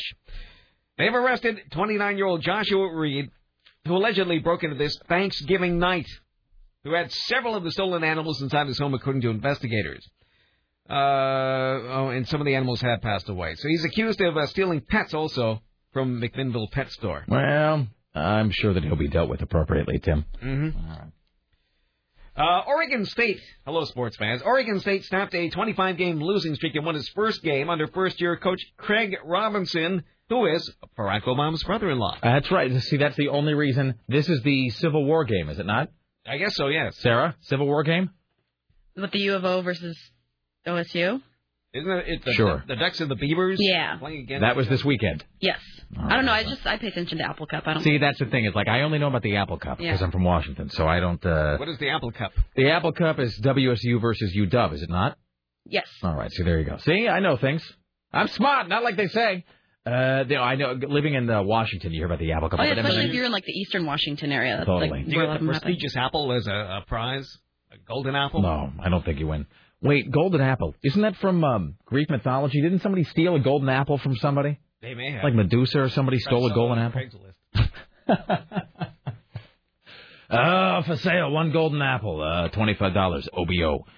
Uh, anyway, blah blah blah. Yeah. So then I moved here, and I, you know, of course, I'm as, as I became, a, you know, as I uh, as I entered adolescence, any any interest in the sports that I had sort of frittered away.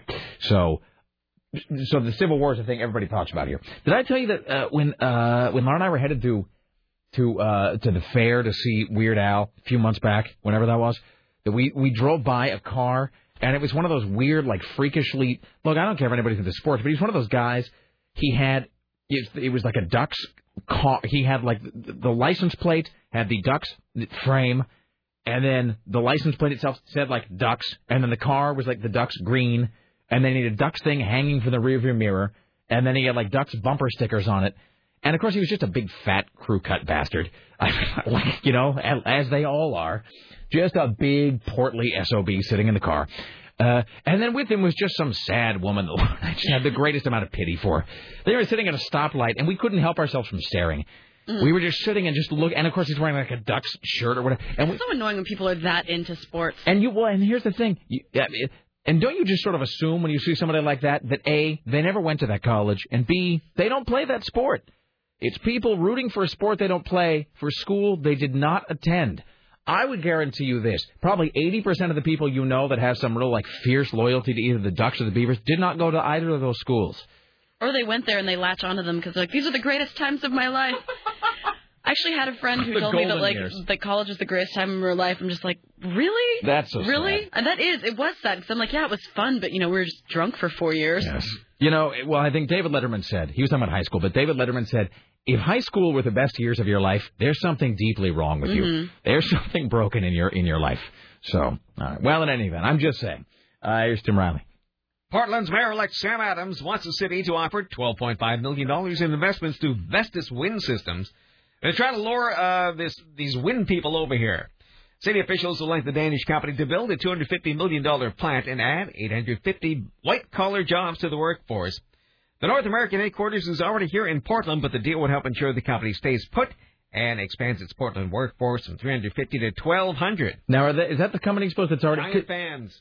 But the fans that are already in the gorge, is that that company? Do you I think? so, yeah. Because those, uh, if you go down the gorge, uh, down Gorge Way, you'll see up on the hill. There's like on the other side of the river, you'll see the, the, the acre of fans, which is really cool looking. They're the wave of the future. Yeah, I mean, Don't I know. suck birds in. Uh, well, see, you always hear about that. You always I like. would think a bird would be smart enough not to be. well, that's that's my thing. It's like the fans. if they are, it's their fault. And some people find them kind of ugly, but I think they look really cool. They look very futuristic. Mm-hmm. Um, but uh, we have a friend who lives in the gorge, and she's always bumping her gums about how they're bad for like some I don't know some pelican or bat or some I don't know some damn thing that flies. And she's talking about they how it they fly, they fly right into the, the fan does something that disrupts their sonar or their radar or whatever, and it's sort of a squawk, bam, right into the fan, which I guess sucks, but.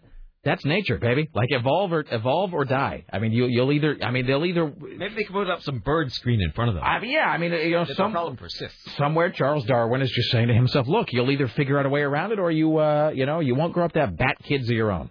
There are plenty of birds around. Yeah, it's not like we're short on birds or trees in the gorge anyway. Let's do uh, a couple more here and we'll take a break and get caught up. So somebody thought on Thanksgiving, what better idea than to kidnap people? Three men accused of holding a Longview man at gunpoint Thanksgiving morning have been arrested. The cops say Brian Clark, Joshua Clark, and Eugenio Colon broke into an apartment and held a man inside to get $400 from him. The three suspects beat up the victim, used a butcher knife to burn the man's face. I guess they heated the knife. Uh, the victim told police the suspects threatened to throw him out a second-story window. What? That's And- and- but get is, this, they is he didn't get- alive? Is he? Is he? He know- is. They they didn't get the four hundred dollars, but They came close. They got twelve dollars. they, they held this guy for for three hours and managed to get twelve whole dollars. Did they twelve dollars? Twelve dollars. Did they now? Did they know the guy? Uh, yes. The four men uh, involved knew each other prior to the incident. Wait, I'm so confused. How many guys held how many guys hostage? Three guys. Held one guy hostage, but they all kind of knew each other. to burn his face. So they went into his house, held him hostage, and said, "Give us four hundred Or dollars." we're going to throw you out the window. But a second floor window, which wouldn't even kill you. Right. You'd have to throw him out like a dozen times. Mhm. Well, uh, eventually, I I guess he talked him down to twelve dollars. Is, it like a haggling sort of a Yeah. thing? How about uh, twelve dollars and a toaster I mean, seriously, friend, you know me good enough. do you really think I'm worth four hundred dollars? What do you have? Uh, well, I have a ten here, and I think I have some two two hundred dollars in, change. Look under the sofa cushions. You probably get a buck fifty out of that. they had three. They had three hours to kill Try Trimet two zone pass. Come on. be- before they thought about throwing him out of a second story window. I got this coupon for the subway. Well, that's wonderful. So they're charged with uh, assault, burglary, kidnapping. And I would imagine with just simple stupidity. Mhm. All right. Well, But with, twelve dollars. let's do one more here and we'll take a break. Uh, the pirates are really uh, taking over the world.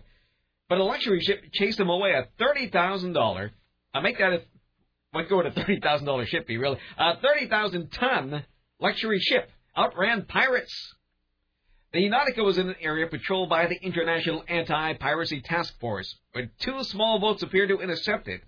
The ship took evasive maneuvers and accelerated the speed, one of the smaller craft closed in within 300 yards and fired eight rifle shots at the cruise ship. This is one of those love boat things. It was the first report of a pirate attack at a passenger ship this year. They had a couple of uh, passenger yachts hijacked, and that was uh, quite smaller.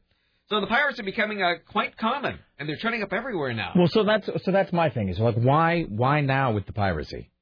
I, mean, don't what is the deal? Like, is that uh, wh- that seems to be a growth industry at this time? But I don't really understand why that is just. Is there some law that just lapsed, or is there some agency that used to prevent that and now doesn't? I Like, believe it was called the Navy, but I mean, whether maybe that that actually that, that- and they there, don't care. There might be last year they told people they're on their own. there might be something to that actually that our military is uh, spread necessarily thin Mm-hmm. at the moment.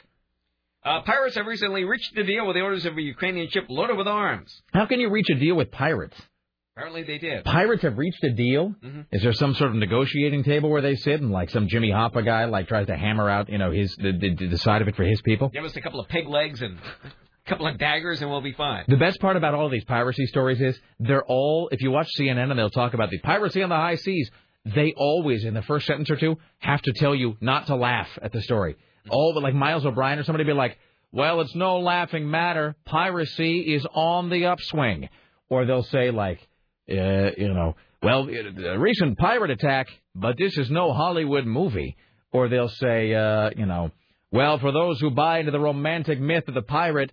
Here's the sad, sobering truth behind those stories. They always have to, in the very beginning of the story, urge you like to take it seriously and not to snicker, which doesn't work because every time you talk about a pirate, especially when you say something like the pirates have recently reached a deal, you don't you you just with you can't help it. You just see the guy with the hook and the eye patch across the table going, "Dar, I see nothing here about comprehensive dental." Or Johnny Depp praising. exactly.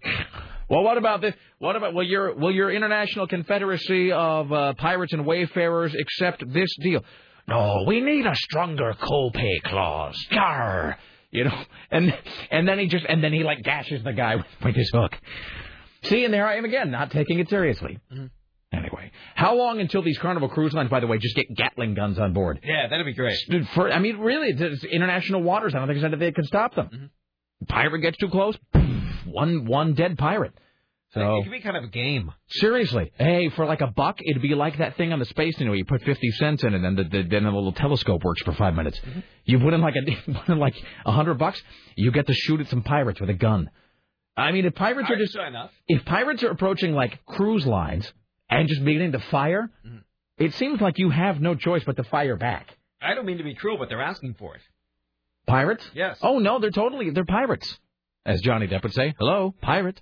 So, I mean, if there's no navy, if there's no military, if there's if you're in international waters where there's no law and a pirate is approaching your cruise boat and firing weapons at you, I think by definition your only choice there really is to fire back. So. Uh, so that's that's the thing that I demand that like uh, that like the Princess Cruise Line immediately have now. You know, like at 8 o'clock, Right Said Fred performs, and then at 9, we all go on the deck and we fire guns at pirates. Excellent. Fantastic. Let's take a break. We'll come back. Uh, later on, more from, uh, later on, we'll have uh, Steve Kastenbaum from CNN. Around the corner, more from Tim Riley. Coming up, Double Geek Watch, uh, Joy of Christmas, and more. Stay there. It's The Rick Emerson Show.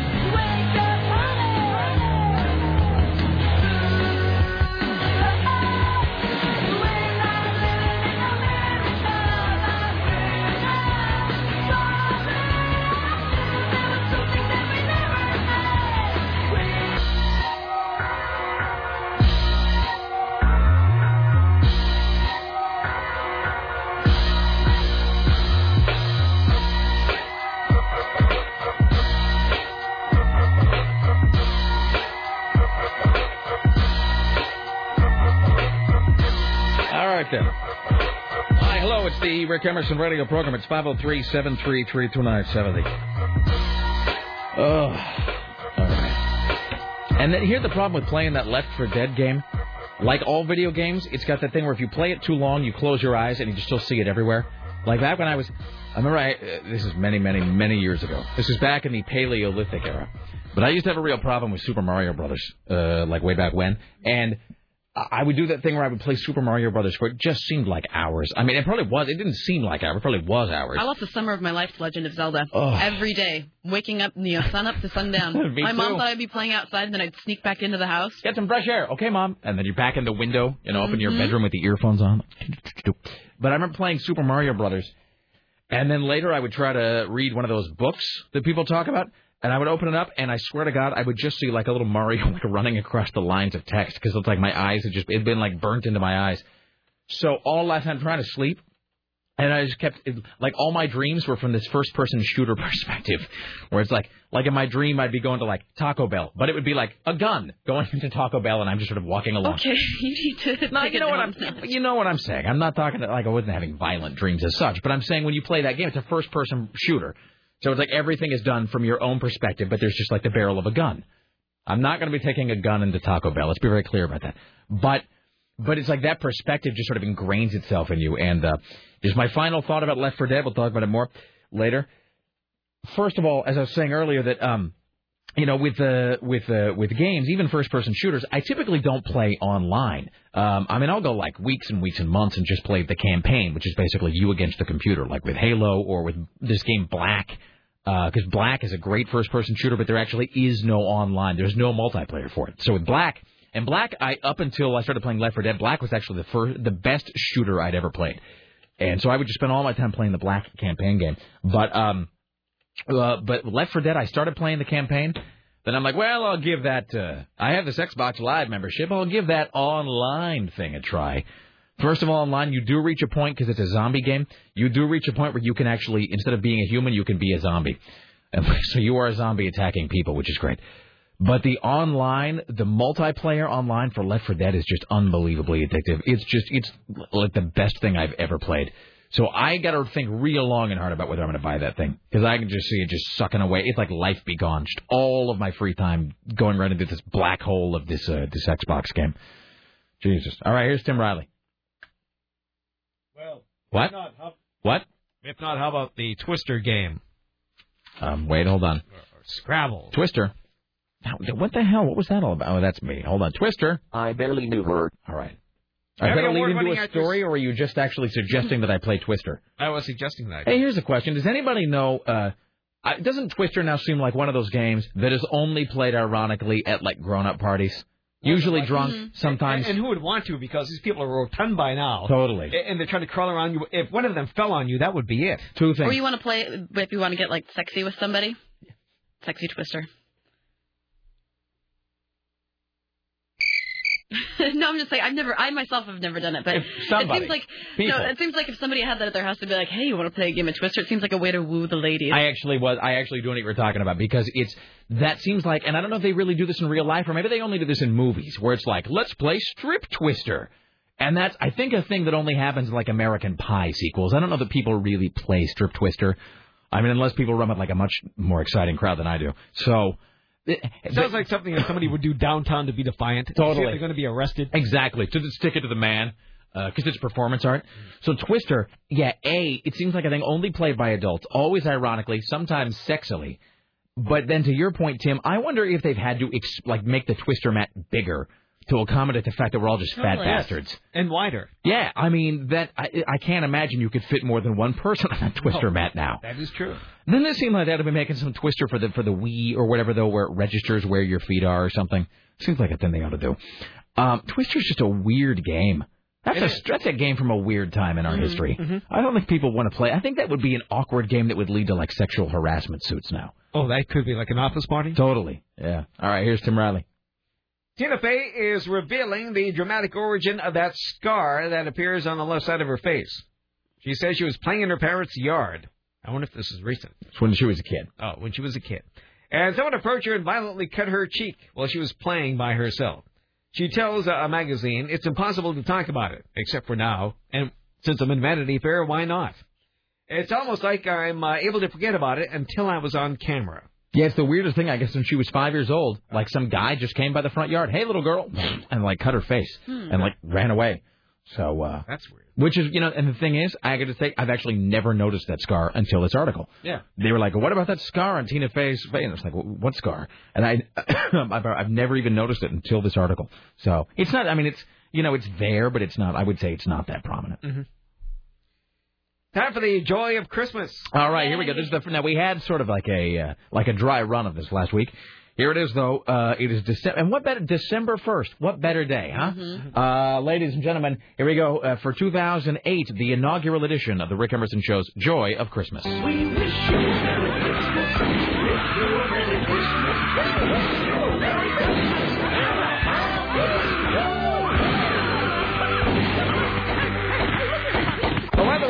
Oh, there's, there's the best part, and I think I mentioned this last week, I never noticed this until we played this last week. I might have you play the opening again here just a second. First of all, doesn't it sound kind of like, uh, not goofy, but doesn't it sound like Mickey Mouse a little bit? I thought it was Mickey Mouse. See, I don't think it is. I think it's That a, reminded me of Mickey Mouse. Gremlins. I don't uh, see. It's not Gremlins, and I don't think it's Mickey Mouse. I I I think it's like one of those Kidz Bop CDs or whatever. But the best part at the end is how he actually says, "Hey, everybody, look at this." Then there's a final gunshot. Can you play it one more time? This is the opening here for We George. wish you a Merry Christmas. We wish you a Merry Christmas. We wish you a Merry Christmas. And a Happy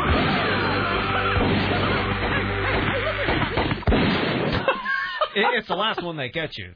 It really Never is. turn your back. Uh, all right, here's Tim Riley. So let me start by telling you it is Cyber Monday. This is to get you to to uh, go online and buy something. It's called Cyber Monday by the National Retail Federation Trade Group. This started in 2005. It is the unofficial kickoff of the online retail season when customers uh, shopped at their desks as they returned to work. Okay, but that's just more made up stuff. I saw that right It- here. it- it's like Kwanzaa. But uh, more deals are advertised ahead of time, and more consumers with high speed access internet at home do their shopping at home. So they they tracked their re- retail sales at 50,000 outlets, and sales rose three percent. So it's uh, not the busiest online shopping day of the year. That occurs in December as the deadline approaches. Wait, so But this is just to encourage you to buy something online today. Okay, wait. So they're saying so somebody actually did say something like this in the eleven o'clock hour. So, so Black Friday, this past uh, Friday, Mm-hmm. it actually was not down; it was up by three percent. That's incredible. So the actual shopping was up by three percent. That's That's not today, Cyber Monday. That's Black Friday. Yeah. These are all these are all made up. I'm looking here the, the, You can make up anything, really. So we should completely come up with I like mean, a there's nobody. There hasn't been anybody working all weekend, so somebody sat down and made up something to get the ball rolling this morning. Right here on the prep sheet, it says it's the online equivalent of Black Friday. The Monday after Thanksgiving is known as Cyber Monday. First of all, here's how you know that this was made up by some jackass. Mm-hmm. And my apologies to whatever the jackass is. No one says cyber anything anymore unless they're being sort of kooky or We're on the World Wide Web. on the information That's superhighway. made up by people in their fifties. Completely. So unless you're in a James Cameron film, nothing is called cyber anything anymore. That's how you know this is made up. There is no Cyber Monday. I mean, I will acknowledge maybe there is a Black Friday just because they've been saying it for so long. There is no Cyber Monday. And then sometimes on the prep sheet, they'll list these stories that seem fascinating, and then frustratingly enough, they won't have the correspondent available. Right here. Uh, along with the shopping, decorating, and get-togethers, CNN's Jim Roope reports it's also the season for rehab. And then there's like no, but then he's not available to talk about it today. It's very frustrating. Is that the the rehabilitation of old products? I, it doesn't or the say. rehabilitation of people? Or, or like, is like out place? physical rehab or like drug rehab? Doesn't say. And apparently we'll never know because they haven't booked it today. All right, here's Tim Riley. Meanwhile, somebody was trampled to death at a Long Island Walmart. This Mm. happened on Black Friday during a stampede. It was a walnut work, a walnut, a Walmart worker who died after being trampled to death when hundreds of shoppers smashed through the doors at the Long Island store. A 34-year-old employee, a temporary maintenance worker, Ah. tried to hold back the unruly cl- crowds just as the store opened at 5 A a.m. temp. It was a surging throng of shoppers knocking the man down. He fell and was stepped on repeatedly. He gasped for air, but nobody cared. Uh, so this is caught on camera. Death by capitalism. He was a bum rushed by 200 people, said Jimmy, a 43-year-old coworker. They took the doors off the hinges. He was trampled to death in front of me. First of all, They took me down too, but he was able to fight back. They if I took can, the doors off the hinges. I mean, what, what is the guy who's dead? What's his name? Uh, Does it say? I don't have his name here. All right. Well, so he's 34-year-old maintenance. So here's the thing. I don't mean to sound uh, crass or whatever, but I, uh, but uh, you know, he's dead. Nothing we can do about it. So all And we can Walmart. all we can do now is draw life lessons. So let me now speak to everybody out there who is a retail worker, a temp, some sort of uh, you got some, uh, as they used to say, just a job. Just you know, in other words, you're not an owner, you're not a manager. I'm guessing this guy, he's a temporary maintenance worker. He didn't own stock in the company. That's a guy that didn't have profit sharing. Friend, it's not worth it. Don't care about your job that much. No. This is what caring about a job like that gets you. And I'm not, it's not, I'm not trying to knock Walmart. I'm just saying, if you're a temporary employee, you just got some bad, like, part-time job that you don't necessarily want to get you through, don't invest yourself personally in jobs like this. It never pays off in the end, and you're going to end up trampled by some fat bastard Americans. Jesus, that's a bad way to die, man. Spending your last moments trampled by some idiots from the suburbs, mm-hmm. trying to get low-priced consumer goods and flat-screen televisions, gasping for air, thinking to yourself, nine dollars an hour. Oh, not even that. no way to go. Jesus. Part two. We now take you to Palm Desert, California. Two men shot and killed each other at a crowded Toys R Us, adding to the nationwide violence that marred Black Friday.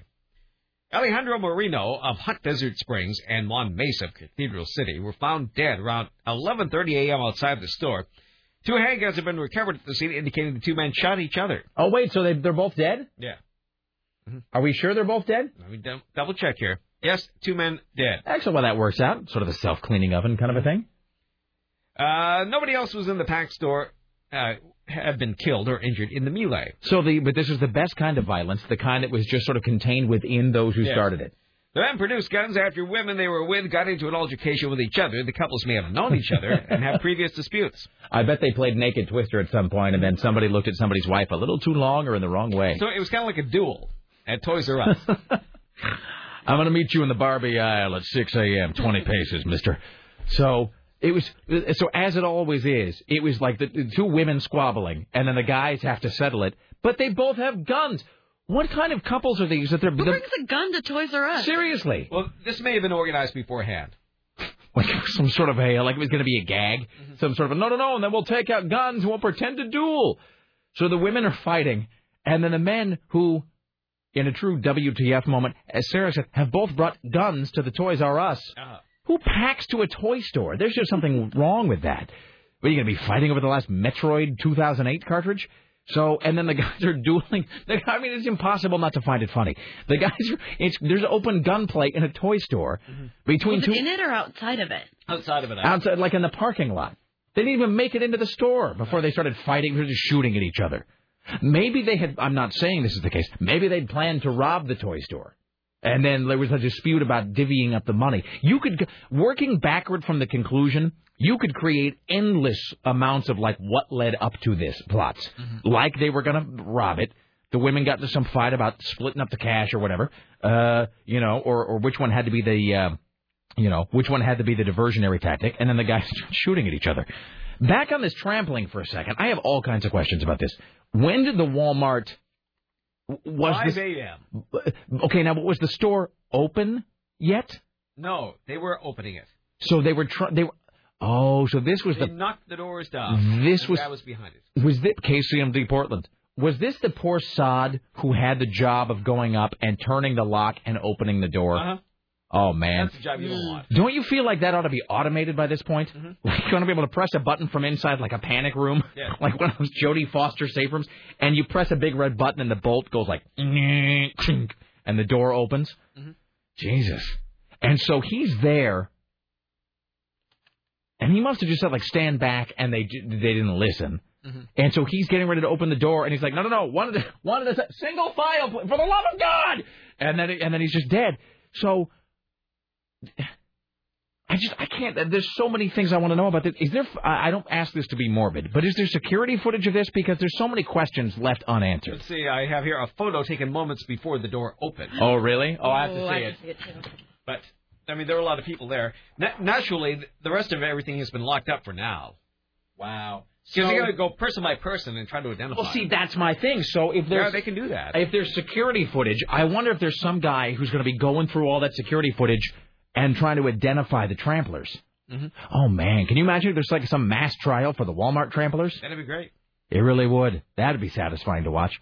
Um, so then, and, and then, and I guess they all just ran over the guy, like sort of Who concert style, and just nobody, nobody bothered to stop and help him. Jesus. Yeah, and so then I can't find the video, of course. Now I, I saw it this weekend, and now it's gone. This video on Yahoo News, just like all of these idiots punching each other in the face. Look, I, I love my Xbox and all. Don't get me wrong. I'm not going to grapple anybody for it. I mean, unless you're trying to steal it from my house.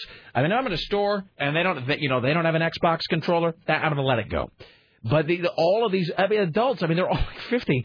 They're on the ground, just a bunch of fat, stupid American bastards rolling around on the floor, wrestling each other, and at one point punching each other in the teeth for the last remaining Xbox at some uh, retail store. It is just, it's so wonderful to watch.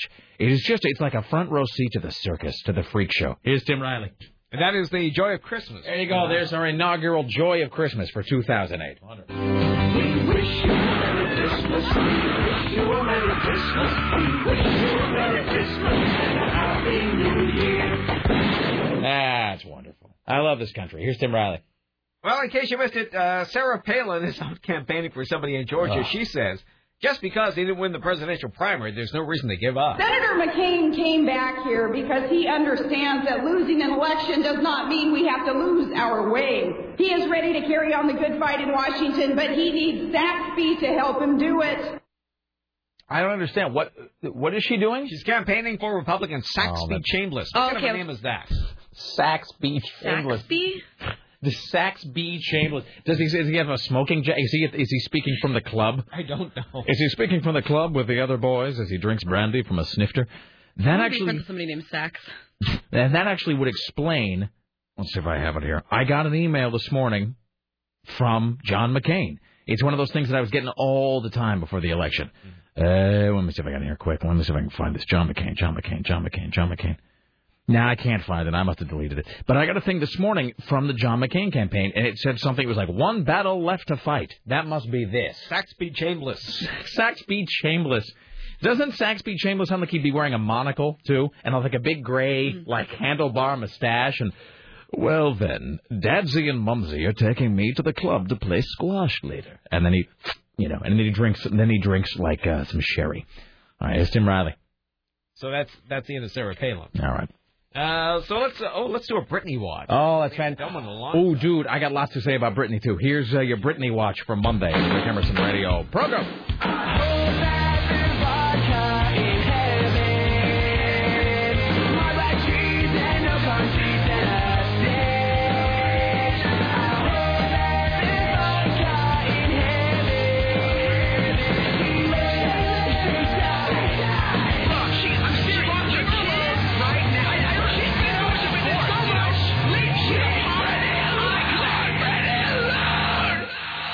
Britney has made a new television program.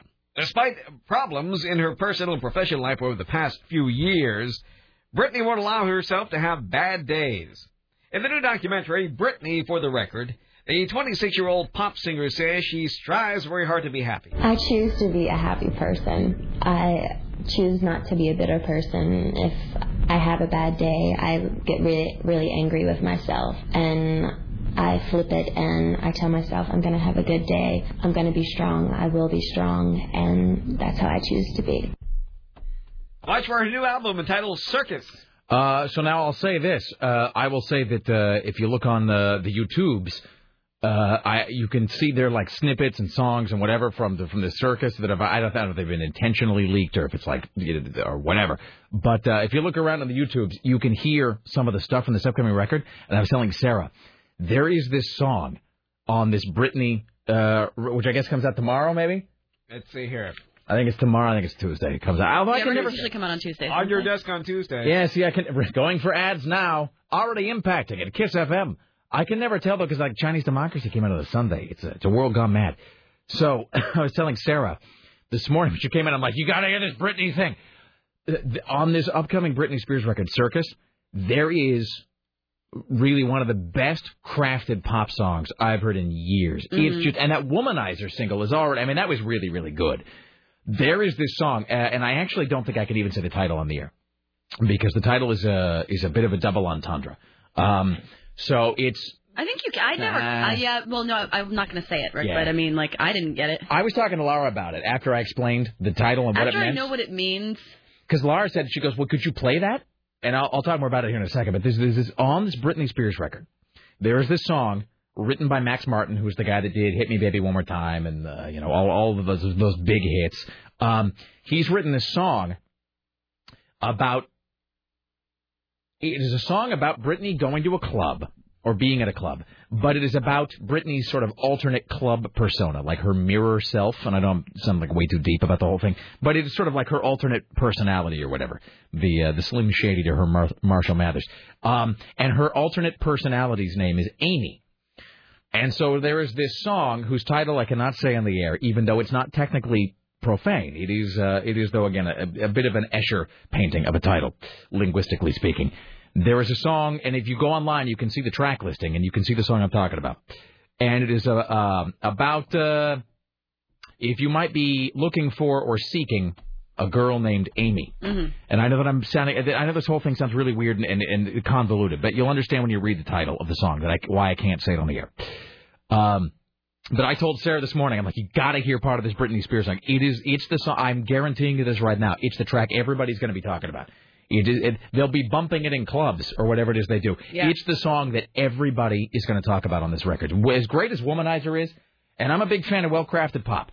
I still love Womanizer. The woman, I was listening. I listened to that song all weekend, "Womanizer," uh, because I was I, because I had read a whole thing about this upcoming Britney record, and like I said, there was a part of this song was online. Um, so I was kind of in a Brit, I was in a Britney kind of mood, and so I was listening to that "Womanizer" track and thinking how great the video is for it and whatever. But if you go online, you look up the track listing for Britney's new record, and you look up this uh, song with Amy in the title. That is the song that's going to be a huge hit. It's going to make a big, uh, it's going to make a big splash. You mark my words. You you heard that? That is so clever. Are you looking at the song title? Yeah. Yeah. So um, you you write down the, the, the date and time that Rick Emerson told you that song was going to be big because it is. Britney says she, there's uh, no longer any excitement in her life. She adds that being a mother and being able to express herself through art is what gets her out of bed every morning. Yes, Circus hits the stores tomorrow. This is the same day that Britney celebrates her 27th birthday God. and will perform on ABC's Good Morning America. 27. She just seems like so much older than that. She, Yeah. Can I tell you this? Here's a you'll appreciate this, Tim. So Laura and I were at the we're at Lloyd's Center this weekend because you know we're doing this whole thing. We went to uh, the Jubitz truck stop for Thanksgiving, and then Saturday, and I'll, I'll tell more about this later because I got a whole day. But Saturday we went to uh, we went to the Lloyd Center A because I had to return some crap, and B uh, because it's just great people watching there. You know, I mean, there's this, and I and I'm and I've talked about this before, but I am a sucker for for Christmas decorations at the mall. I don't know why, and I think I might be alone in that actually. I, I don't know anybody else that gets really excited about going to a mall and looking at like the big fake snowflake at the Ma- the Macy's with white lights on it or something. But but Christmas decorations at the mall are are just one of the true joys of the holiday season for me. So Lauren and I go to the mall, and I take in my uh, crap and I return it, and uh, you know I get the proper size boxer shorts. And by the way, can I just say this? Yes. So I inadvertently bought like ten pair of boxer shorts that are double XL or something, and they're just they're huge. They're like tents. And I mean, you know, I'm still not like the slimmest guy on earth, but they're just not going to fit me. So I go back to the Gap, And uh, Again with the gap. they're just boxer shorts. Get off my back. The first it just started with, oh, it's just jeans. Now it's just your undies too. You're not going to see them. What do you care? What do you care where they're from, Sarah? Why do you judge me? Don't hate. I'm just saying, it's like that's a perfectly acceptable place to buy boxer shorts. They're not like they're going to be seen by really just me and Seems o- well, exactly. It seems overpriced to be spending, you know, money on boxer shorts at a name brand place. Well, where would you recommend that I buy them? I mean, I'm, and I'm asking know, that you get, like, generic ones, like or go go to a jockey outlet, or like go to Generic boxer shorts. like I mean go to like Target or something, or Fred Meyer. Well, uh. I guess that's true. No, I guess that's a fair point. All right. Well, Just like you raise a good point. If it's only you and Laura saying Well. them, I mean, why are you spending like fifteen bucks a pop? Well, can I tell you the real? Can I tell you the real reason for that? Part of it is also that, as I think I've said before, occasionally the dog will have to go out late at night, and I'll just walk out into the little garden in front of my house in my boxer shorts. And I'm just saying, no. Life is never too busy to not put your pants on. Especially in that neighborhood. And so I'm always afraid that if You're I get standing out there in your underwear. well, but no- really no one can see me. But but if they did, I like to feel the Gap boxer shorts are thick enough that they per, they will uh, cloak my person from Well, the passersby. worst part about that is someone's about to come up with a gun and demand them. Give me your boxer shorts. Give me your fancy pants. Anywho, uh, but of course, I went into exchange all of these boxer shorts that I bought in the wrong size, and I'm just, you know, I'm not getting a refund, just trading them right across. But between like two weeks ago when I bought them and this weekend when I returned them, they've rotated their. Uh, hey, Richie, can you? um I don't know if you're screening these calls or not, but I'm not seeing anything on the screen. You might need to restart your call screening software. I'm not seeing any of the screening information, Richie. I apologize. Um, but in between when I bought the boxer shorts and when I returned them, they've rotated all their inventory, and now every single pair of boxer shorts that the Gap is selling is Christmas decorated. So I had no choice. So I have now I have ten pair of Christmas. So like next, like in June, I'm going to be wearing like a big snowflake boxer shorts because it's all they had. Um, but uh, so after I do that, we're sitting out on the bench, and she's like drinking her. She got some cider or whatever. So we're sitting there, and we're doing the people watching, and we play that. Have you ever played the the ten game? No. The ten game when you're doing people watching is you'll say like uh like Sarah, if you and I were playing the ten game, you sit on a bench and you walk people watch by in the, watch people walk by in the mall, and you say, look, uh, the next ten guys who come by, you got to pick one of the next ten guys to come by to be like your your man, to be like your lover man. Because the deal is by guy. You play this with your wife. Because the, yeah, because the deal is by guy number ten. If you haven't picked one, guy number ten is the guy. Okay. So it's like a gambling game. It's like you know, so like guy one walks by and you go, well, he's kind of weird looking. Guy two, he's okay. Guy three, he's hideous. Guy four, eh. And you got to pick one of them because if you haven't, by the end of the ten, like the tenth guy is the guy. Okay. And if you don't pick early, guy ten always is like missing his teeth and he's got, got, got like a stump leg. So um, so we totally do this though, where it's like you know, like the ten girls or the ten guys. Um, but just the, the the people watching at that store is just it's unbelievable. Oh, I love going to Lloyd Center just to watch people. And so we were doing the whole thing of she's like, okay, the next ten girls that walk by, like you gotta, you know, you gotta pick the one that like would be your special lady friend, or and if you don't, like the tenth one is it. And th- there were these girls who walked by, and I actually asked a clarifying question. I said, now wait a minute, now these I can't tell how old these girls are. I don't want to be the creepy guy picking like a fifteen year old. What is it, what's the age of these girls? And they were doing the slow zombie walk, so we had a lot of time we uh, I could for the life of me could not figure out they were either like 25 year olds who were still dressing real young and one of them was pregnant but that doesn't really tell you anything or they were 15 year olds who had had a rough 15 years already mm-hmm. it was like 15 year olds with a smoker's skin Lloyd Center would probably say the latter. Dude. Like Miley Cyrus. seriously they I wish I had been able to somehow take a picture of them to bring you guys because it was the weirdest they looked like those kids you sometimes see on the Science Channel that have that disease that ages you where you look like 70. What is it, Crohn? No. No, that's a that's a bowel thing, but it's like that disease where like you know you get like little kids that look like senior citizens. Th- These 15 year old girls, they look like they were about 50. I mean, it was unbelievable. It's weird. Children these days, are like teenagers or whatever. I can't tell the difference between a 21 year old and like a 14 year old. That was the other thing. Because I'll see people in bars and I'm like, that person's like 12. Like, what are they doing here? They'll find out they're 21. Totally. So so that was on Saturday. We went to Lloyd's uh, Lloyd Center. Uh, now next Saturday we're going to do the opposite end of the spectrum. So next Saturday we're looking for the most upscale mall. What would that be, Tim? You're uh you travel in those circles. What's the most upscale I would say shopping Washington Square. I would agree with mall? him. That's what she said. Okay, good. Washington That's where Square. most of the money is. Oh, will you pick me up some stuff from Sephora if you go there? Sure. What's that? Thanks. It's a makeup place. Oh, It's sure, only out there. You can eat at the Cheesecake Factory. Really? All right. So yeah, Lloyd Center, and now we're going to Washington. We're going to uh, to Washington Square uh, next Saturday to see how the other half shops, and then we're going to get our dogs' pictures taken with Santa. That's right, I said it. Everybody can just. Are you bringing uh, both the dogs with you to Washington Square? eat a bag if you don't like that. What? Are you bringing both of the dogs to Washington Square? Well, Tim, is there like a Petco or something out there? Where do you get McGee's picture taken? You've done that, right? I have, and I came into town to do that. We got uh, and Max. the Santa was belligerent and refused to put on his beard. And I, I, I wouldn't go any further until he did. The Santa did not want to be there. The Santa refused to put on his beard. Well, I had to give him a hard time about it. He finally put it on, but you know, not wholeheartedly. He was belligerent. First of all, the idea that Santa was belligerent is pretty great. Where was this, or should we not name the business? We should. Well, let's not name the store, but was it at a uh, a store that sells things for dogs and other animals? Mm-hmm. Sarah's uh, getting your attention over there, Tim. Okay. All right. All right. So, well, that's weird. to Um, me, people are always belligerent to me everywhere. well, we went to Lloyd Center last year, and the dog. We asked the Santa there. We're like, "Well, look, we know you normally do kids. Would you take a picture of the dog?" And he's like, "No problem." And I got the feeling he liked something that couldn't talk. So we, so Max got, I must say, a pretty adorable picture thing with Santa last year. I remember that picture with his little pig nose. Totally. Uh, so this year, though, Max and Philo both going to get their photos taken with Santa. So I'm thinking about maybe hitting like a pet store or something for that. Also, and everybody else, again, you can just uh, you can go suck some cheese if you don't like this. I got to buy myself another stocking because Max has a stocking, but Philo does not. So I got to buy a Philo a stocking to hang up because we did all of our Christmas decorating this weekend. Uh, all of our Christmas decorations are up except for this one pesky uh, box that I can't find that has all of my Christmas coffee mugs. And that's very important to me. I have mugs for every season of the year. So I just put away my Halloween mugs. I can't find my Christmas mugs. They're, they've gone somewhere. They're in the basement. That's weird. So anyway, so I'm going to get uh, Max and Philo their pictures taken with Santa next Saturday, Tim, at the Washington Square Mall, which is where the upper crust do their shopping. All right, let's do uh, one more here, and we'll talk to Steve Kastenbaum, then we'll re- uh, resume the news. I forgot what we were talking about.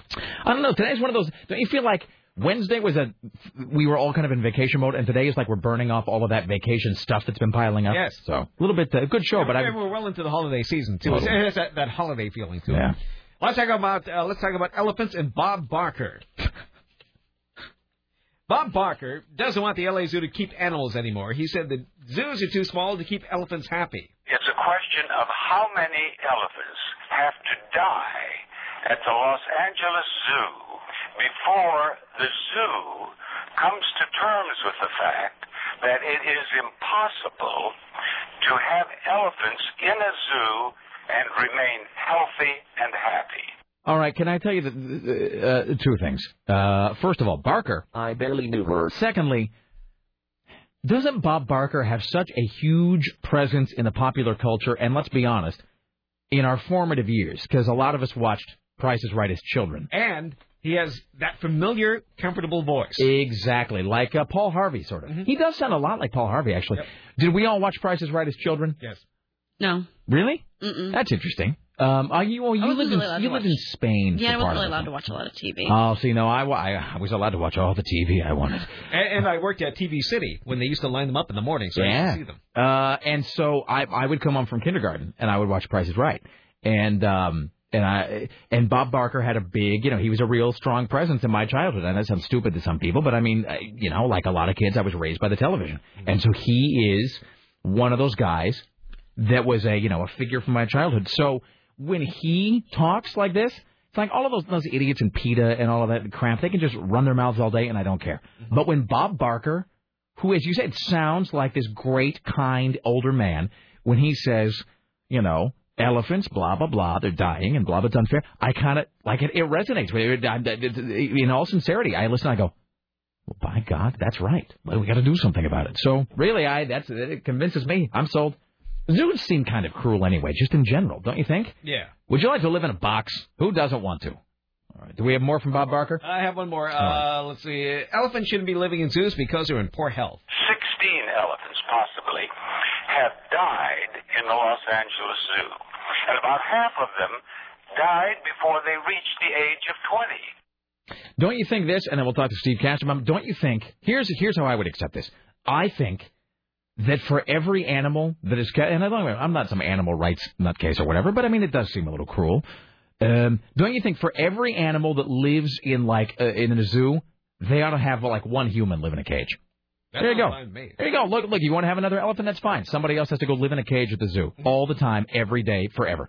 So there you go. We- We call it good. You know. All right. Uh, let's welcome now to the Rick Emerson Show from New York City. CNN radio correspondent Steve Kastenbaum. Hello, sir. Hello, how are you? I am uh, fantabulous. How's your Thanksgiving? Was it all you anticipated?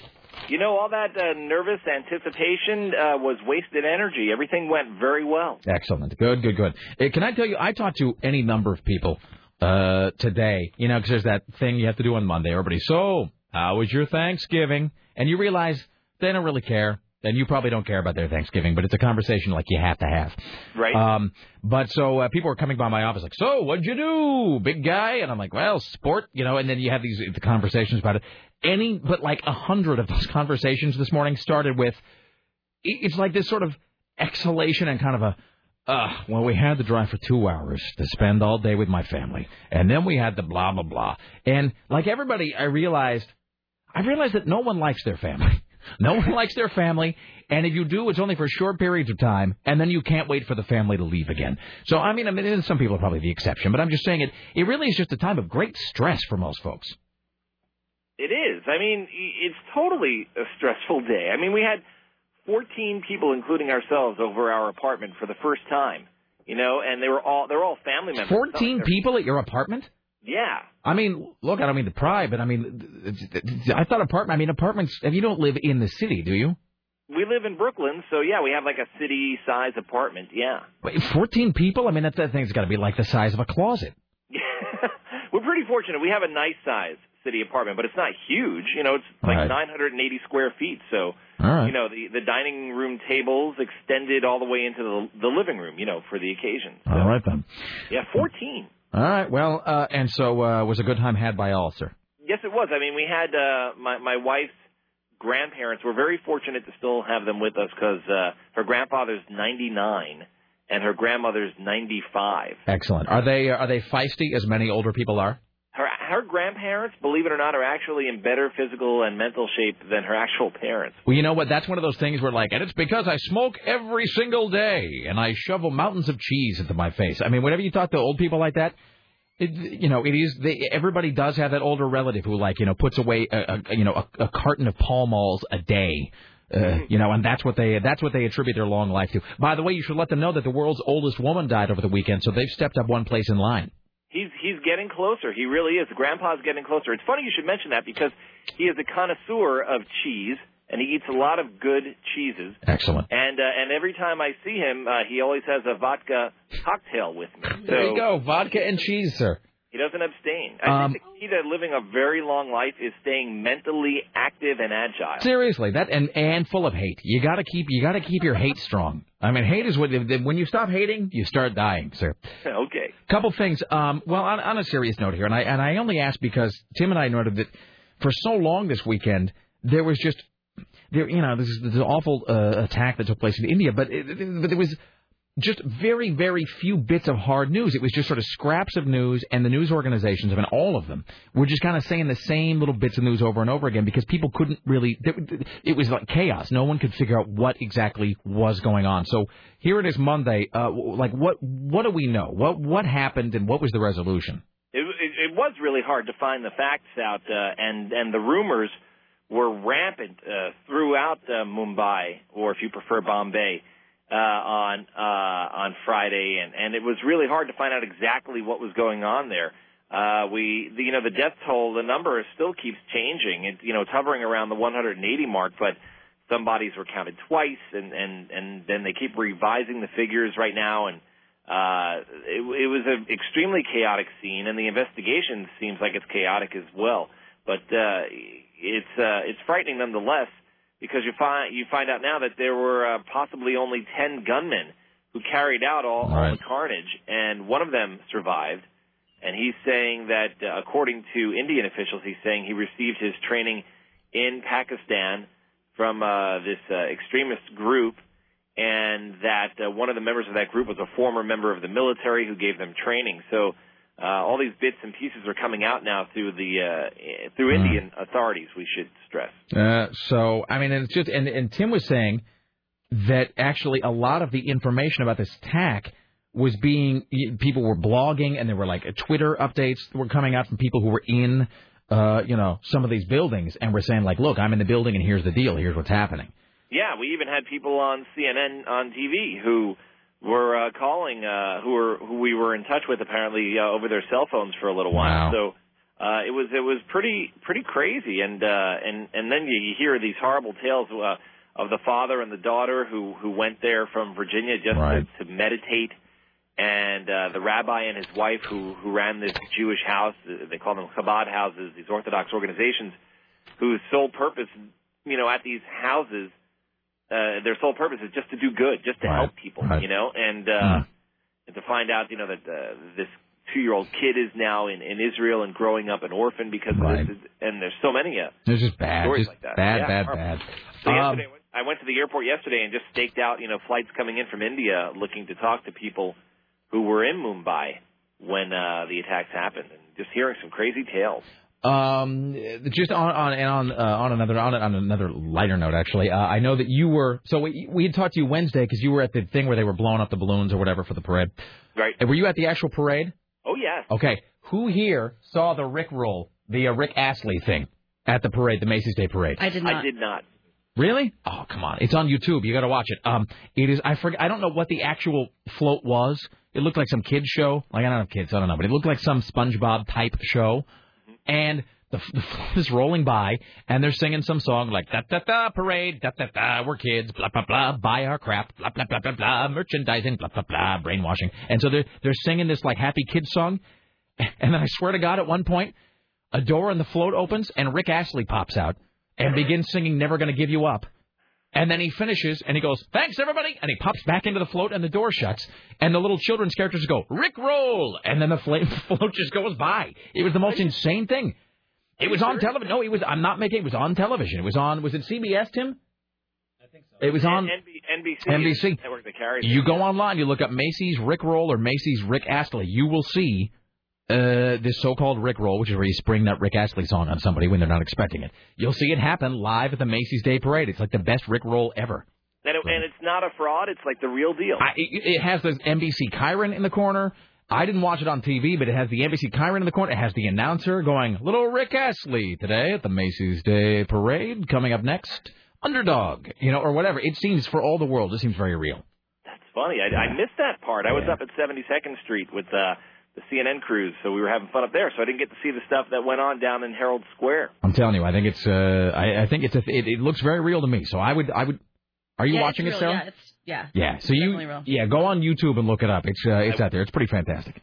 Cool. I definitely will. Hey, can I give you some uh, crazy uh, breaking news uh, on the economy? Yes. Really please. Is it good? Of course not. Okay. Wait. Hold on. Let me get the crazy breaking news sounder here. Hold on. Let me. Uh, one second here. All right. Uh, St- of course not. Steve Kastenbaum with crazy breaking economic news. the Dow Jones uh, Industrial Average closed down nearly 680 points today upon the news that, wait for it, we really are in a recession. It's official now. The yes, uh, the the body that is charged with determining when we are uh, in an economic downturn declared today officially. The National Bureau of Economic Research said, yes, we are in a recession. In fact, we've been in one since December 2007. Well, that's great. Can I uh, can I tell you something? I and I can actually now talk about. I've been cleared to discuss this. So I do this. Um, I do this TV show uh, that airs uh, on the, the CW, the Gossip Girl Network. I do this TV show called Outlook Portland, which is sort of like you know it's public affairs and Portland issues and what's what's going on in our community and so forth. And so I do that TV show every week. And a couple weeks back, I did what I thought was a pretty interesting discussion. The show I had a psychologist on. Uh, this friend of ours, Criswell, who actually now retired from psychology and sells reptiles, but he's a psychologist. And I had what I thought was a pretty great topic for the show. I said, look, you're a psychologist. If America, like the country, the United States of America, came into a shrink's office and sat down and started talking, like what would the diagnosis of our country be if we were, in fact, a patient undergoing therapy? and and he had you know a lot of really really good I you know uh, response to that about what what illnesses would we have if we were a mental health patient as a country. But one of them was he said we would totally be manic depressive. We are bipolar, and it seems like the economy is like that too. You know what I mean? Oh yeah, I mean they're already turning uh, talking about the turnaround coming in uh, late spring. You know that uh, the housing market will have bottomed out and prices will start to rise again. So they're already looking for the the switch in personality to happen. But I mean, it's like you know, McDonald's sells three three extra bags of fries, and the economy's great, up 700 points. Well, but it looks like things were bad last year. Oh, everything sucks. We're down 600 points. You know, and meanwhile, I'm just sitting at home, just turning off the television. It freaks me out too much. You know, it's funny because you know we keep talking about all these reports, and one of the things you realize when you cover uh, the economy story is that well, every week there's an economic indicator report that comes out. Totally, You know, it's, yeah. it's not like we're waiting and that everything hinges on you know one report every quarter. Every week there are certain economic indicators that come out. So it, you're right, it goes up and down and up and down like like you wouldn't believe. Jesus. All right. Uh, mark my words, by the way, Gene Simmons at some point will start selling stock in himself, and the ticker symbol will be KISS. You mark? And I will be one of the first to buy shares. I'll put, you know what? I'll put my entire portfolio into Gene Simmons right now. That sounds Good idea. profane. All right. Thank you, sir. Take care. All right, there you go. Here's Tim Riley at the Ministry of Truth. So the Pentagon is uh, furnishing some details about troops that they're going to let loose here in America. They're going to let loose? That's right. They expect to have 20,000 uniformed troops inside the U.S. by 20, 2011, trained to help state and local officials respond to a nuclear terrorist attack or other domestic uh, catastrophe. Unnerving. So they planned this a long time ago, and once you tell the military something, you just can't take it back. That's weird. Don't we have the National Guard for that? Yeah, but they need help. Oh, that's true. The National Guard's depleted, though, right now. They need 20,000 troops for a domestic response, a nearly sevenfold increase in five years. And money, Tim. They probably need money, too. So this plan calls for three rapid reaction forces to be ready for emergency response by September 2011. The first 4,700 person unit, built around an active duty combat brigade based at Fort Stewart, Georgia, will be available October 1st of 2011. But you know why? Eh, When they say September 2011, that is totally that sounds for all the world like after September 11th Mm-hmm. they made some commitment within te- within a decade we will have because that's 10 years Yeah. to the month. Yeah. So they're going to have a 350 member chemical and biological incident response force, and it's going to be based in Maryland. So it really doesn't matter where these are based. It- The day that they're going to need them, they're not going to be able to get them there. Totally. Uh, hi, you're on the Rick Emerson show. Hello. Hello, Rick. It's Andy. Hello, A- Andy the homeschool kid. How are you, sir? Good. Uh, I have information about Walmart. Uh, what is the now? Uh, what is the information, sir? Keeping in mind, of course, they are a valued sponsor. Yes. Uh, it's not about Walmart as much as the Walmart story. Uh, it's the trampling. Yes. All right. Um, as I understand it, they broke through the uh, front doors when they were told that yes, five o'clock was when we were supposed to open, but we're not quite ready yet. Oh, really? So you have to wait two minutes to buy to buy some junk. And no, we demand to spend money now. Yes, and then Ugh. also when they had you know police and ambulances there, Yes. and the customers are being told you can't shop, someone has died. Uh, I know there was at least one guy who said, "I've been waiting in line since 3 a.m. and I am not leaving." I love this country. I really do. All right. Thank you for the clarification, sir. You're welcome. Oh, there you go. That's fantastic. Here's Tim Riley. Well, life must go on, I suppose. Life is for the living, Tim. Bill Sizemore is going to jail. A judge has found the Oregon anti-tax activist Bill Sizemore, who really never holds a job, in contempt of court and ordered him jailed until he files various tax forms. He's been ordered to repay an, a yet unknown sum of money, which he transferred to himself using a network of organizations he created. That's how he keeps going. His lawyer said he expects Sizemore would be released by the end of the day. Don't you expect that all anti-tax activists end up in jail eventually? Yeah. Some guy, you know, under the Constitution, that tax is illegal. That's like some Dale Gribble guy who's always going to end up in the slam. Speaking of money, did you see that headline in the Oregonian, like maybe Friday or Wednesday or something? Um, and it was only notable because it was so. Journalistic standards, I think, have really gotten much more casual because you never would have seen this headline like 50 years ago. It was about that bailout for some, I don't know, some other company that we're given a bunch of freaking money to. But the headline in the Oregonian was, U.S. government whips out checkbook again. Like that was the headline. The front page of the Oregonian, the headline, it just seems very casually written. Mm-hmm. Journalism used to be, you know, Journalistic. yeah, well, it was like, you know, government makes further capital infusion into economy. I swear to God, the headline was U.S. government whips out checkbook again. Which is like you would never have seen like government opens can of whoop ass on Germany. Like you never would have. It's very strange. That is weird. Right, let's do one more and then we'll take a break. We'll come back and do uh, a whole bunch of news on the other side to kind of catch up for everything here. Four containers of Oregon Christmas trees have been turned back in Honolulu after slugs were found in some of the trees. The plant specialists say the slugs were sent to a snail specialist at the University of Hawaii. He dubbed them potentially serious pests. He said slugs have been found in Europe, North America, and New Zealand. He says in a temperate place like Hawaii, the slugs would survive by going to higher elevations where it's cooler. They'd be endangered areas where vegetables are grown. Officials say each tree container is opened and inspected before going to tree lots. Sometimes individual trees are pulled in for spot checks. A few containers have been contaminated in years past. This is like that thing in Washington where there's the signs everywhere saying like, you know, don't take any apples from anywhere. Like if you're driving through some of the highways, like in, um, like especially in northern Washington, you'll see these signs by the side of the road that are like, if you have any apples in your car, like you you must like you have to burn them. them over. Seriously, like you can't take like you can't go into Oregon with apples in your car. Can you imagine somebody calling uh, OnStar? Seriously, I saw somebody in the car next to me with apples. I mean, it's all well. It's like in California, it was that way. Every time there was a med fly, At the uh, Nevada border, it's still like that. Totally. Uh, and they would do. Remember in the '80s, they would do all that med fly spraying, where it's like you would just you know stay in your homes, and there were planes going overhead like and just dropping all of this like weird chemical all over the city. They used to do that in uh, Washington. They used to have this stuff called Alar, and Alar was this. It was like an antifungal spray or you know some crop pesticide that they would drop all over the apple farms. And I don't know if they ever proved a connection, but I know that a lot of people would like spray the Alar, and then like the next year your kid's eyes fall out or something. Um, let's take a break. Come back. More news from Tim Riley around the corner. Uh, let's see. Later on, two o'clock hour, we'll do transvestite trivia for a pair of tickets to see Richie Bristol's drag show. Oh, lots of mall suggestions here. Uh, more. uh, let's see. Uh, pet photo suggestions and so forth. Stay there. It's the Rick Emerson Radio program. Don't go anywhere.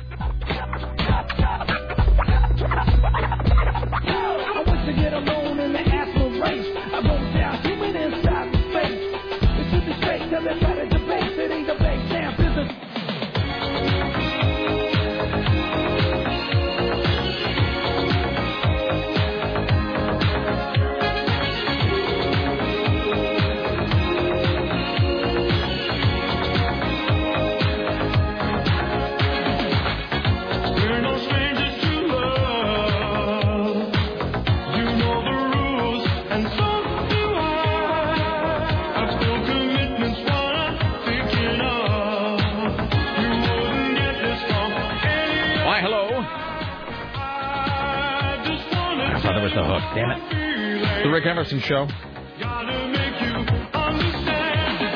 It's impossible to not move to this. It makes me want to move.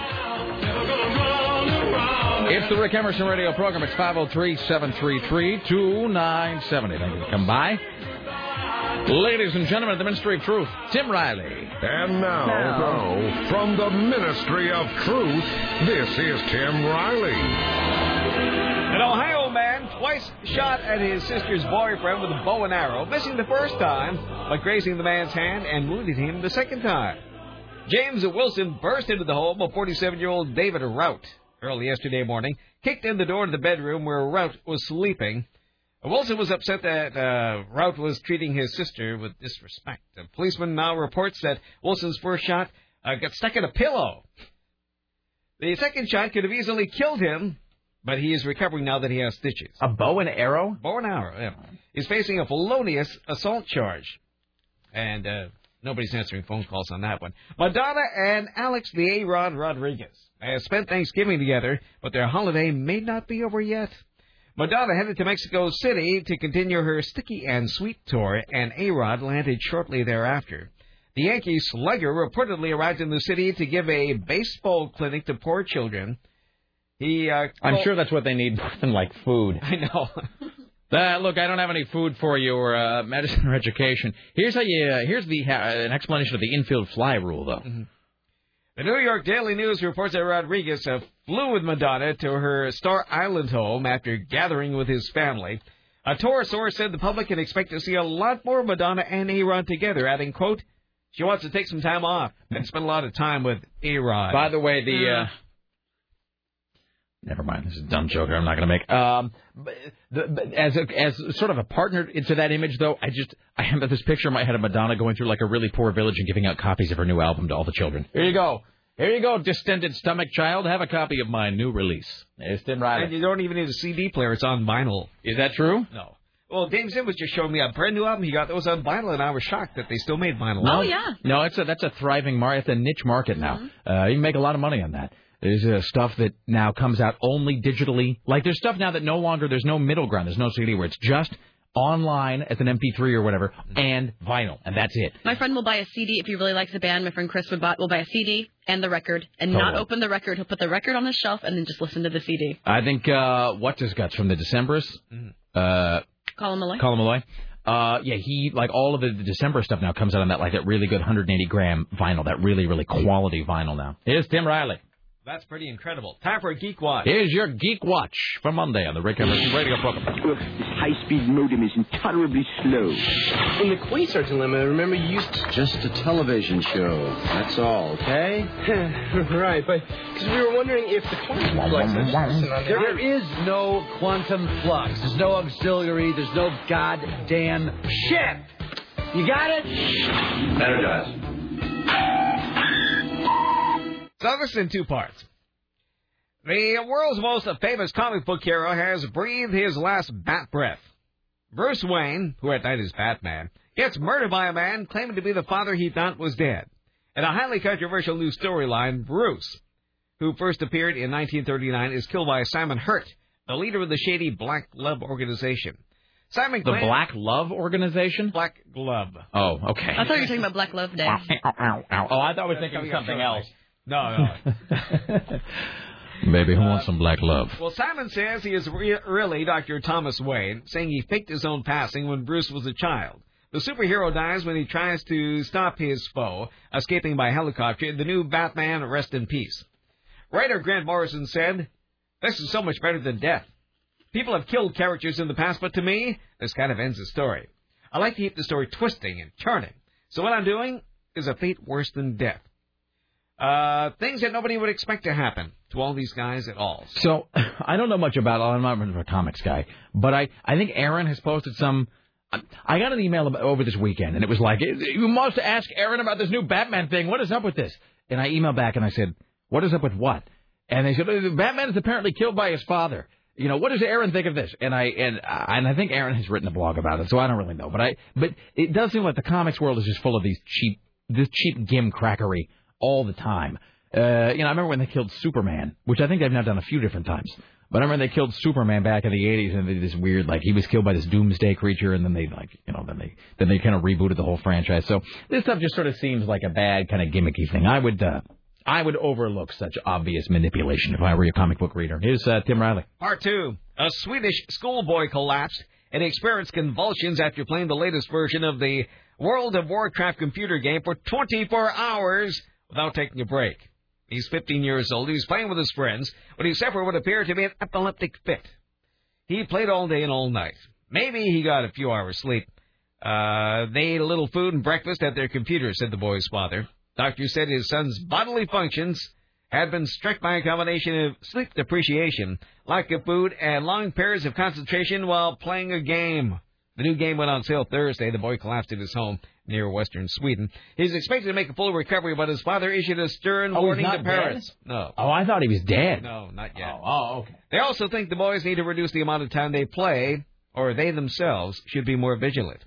At least 2,000 people uh, lined up in London for 18 hours when the game went on sale last week. Some have expressed concerns that youngsters could become addicted to World of Warcraft. What is the uh, what's the new uh, what's the new? It's like a new expansion pack or something. What is the? Does it have the full name? It's World of Warcraft. Wrath of the Lich King. All right, well, whatever that is, because it's always like Curse of the Golden Scepter, you know, or it just has scary people in it. does the. Can I tell you? Speaking of scare, now look, let me say first and foremost, I'm not passing any judgment. Oh yeah, I was gonna say you have nothing. That, No, no, no. To speak, Mr. Fish Fillet shoving and video game playing till like three o'clock in the morning, man. You make me sound so sexy. I, I'm not passing any judgment. You are listening to a man who spent many, many hours this last week play, fighting zombies. Uh, you know, online. Did you on, win? What? Did you win? No, see, nah, that, you know, let me just say this about that Left 4 Dead game. First of all, it's incredible. I mean, it's amazing. And I typically don't like online multiplayer stuff because it's always just some jackass yahoos, you know, and it's always like the booby doctor and like his less interesting friends. Um, and so the, the online version of the online multiplayer for me usually is not very interesting. I just that's why I play campaign because I just uh, and plus it's like you know here's the thing when you're playing online too, it's like social interaction, and we all know how much we on this show how we love social interaction, how we like to talk to other people. So it's like you know, usually it's like having to go out with friends. Uh, you know, uh, you know, and even in the privacy of my home, it's like I'm having to go out with friends. So I typically don't. But the multiplayer for Left 4 Dead is so good that I, I can get over all of that. Um, I will also say this: the great gimmick of Left 4 Dead, which is a you versus the zombies game, is the greatest gimmick. The great little thing they do is it's not just like a game where it's you fighting some zombies. The game is designed so that you are actually playing a character in a zombie movie. In other words, it's almost like you're watching Dawn of the Dead or something, but you're getting to control the characters. And so each of the missions starts with like a poster for the film, and it's like, you know, so and so as you know as so and so, so and so, and then it says Rick Emerson as Zoe, and it's like your name like above the character, and then all of the missions have their movie taglines like you know, Hell came to Earth, these four are sending it back, and then it has opening credits, it has closing. Like if you die during the game, when the game gets to the end, it's like in memory of Rick Emerson. Uh, and it, and it has closing credits for the game, and it says like 1,522 zombies were harmed in the making of this game, or in the making of this movie. It's got score, it's got an opening sequence, and so by dint of making it like a zombie film as a game, they get away with all this theatrical stuff that would seem cheesy otherwise. But anyway, so no, the point is, I forget to ask me if I won. No, I did not win. And we kept having to play this one scene over and over again where it's the last stand, like Army of Darkness style, or Evil Dead style, where you're at this cabin in the woods and the zombies are just swarming the cabin. It's so freaking terrifying, and I got to tell you, you really never want Ash with you more than in the sequence because there's no chainsaw. And what I wouldn't have given to have a chainsaw last night, I just had this like pump action shotgun that was just not doing the job for me. What was my point? Oh, so I'm not passing judgment on these World of Warcraft folks. I'm really not. It's uh, you know, it, tomato, tomato, whatever. That being said, can I tell you that I read the saddest thing this weekend? Sure, please tell and me. many of my and many of my best friends are gamers. So I mean, I'm just saying. Kristen Bowie, our good, she plays World of Warcraft a lot. Jason Crump said right at home, he's got a brand new World of Warcraft game he's waiting to crack open. So we got lots of friends that uh, that play games, you know, like World of Warcraft. I read the saddest thing though. Well, I should bring it in and we should read it on the air one of these days. It's like a World of Warcraft glossary like a lexicon, you know, for not just not only things in the game, but for like you know terms for weapons and whatever. It's like a glossary for slang terms for World of Warcraft, like oh. like an in like an in-game lexicon. You know, like here, like, Like a, the pwned and that kind of thing. yeah, stuff. well, you know, like in radio. Pardon me, like in radio, we have terms that probably aren't in use in the regular world, like um Spot. or yeah, p- spot or post. Pot. Yeah, pot. Well, it's a different meaning in the real world. Uh, yeah, like a pot is not like Boner. Yeah, pot, Something Anything with in. an er. A pot is not a thing to cook in or a thing to get baked on. Uh, a pot here in radio is basically the volume knob for something that Sarah plays. Bump to come. Yeah, like my uh, like my microphone level, she turns it up or down with basically a volume knob, but it's called a pot, which is short for potentiometer, or a spot, which is a commercial, or yeah, a post, which is that moment in the song when the lyrics come in. World of Warcraft, of course, has all its own lingo and lexicon and a lot of LOL type stuff.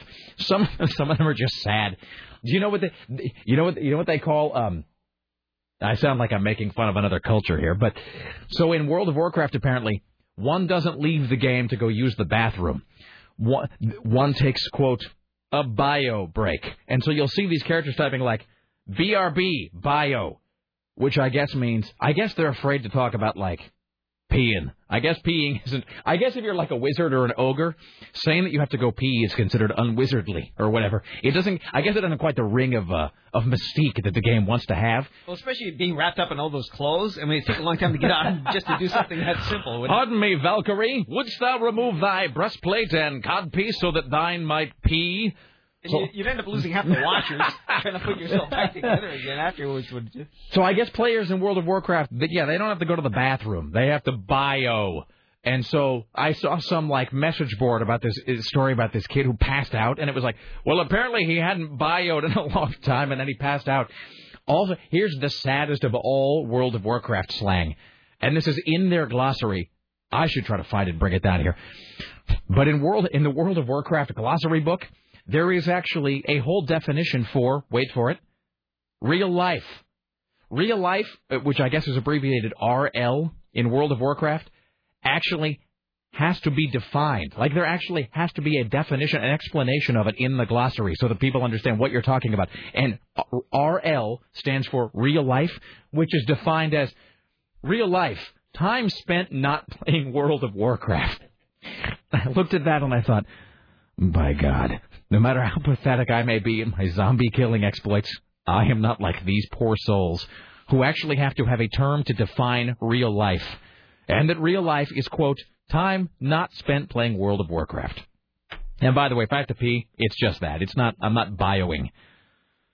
All right. Well, there's your double geek watch. Uh, let's take a break. Come back after this. We'll uh, do transvestite trivia. We're gonna play some spots here. Uh, we'll come. exactly. Then after the return bump, you'll hear us again. Uh, let's see. So we'll uh, do transvestite trivia. Uh, let's see. We have uh, some uh, some other Christmas to talk about. More from Tim Riley coming up later on. Uh, the top five more. State. It's the Rick Emerson Radio Program. No one By else. Grabthar's hammer, by the sons of Worvan, I shall avenge you. Next. Oh, loneliness and cheeseburgers are a dangerous mix.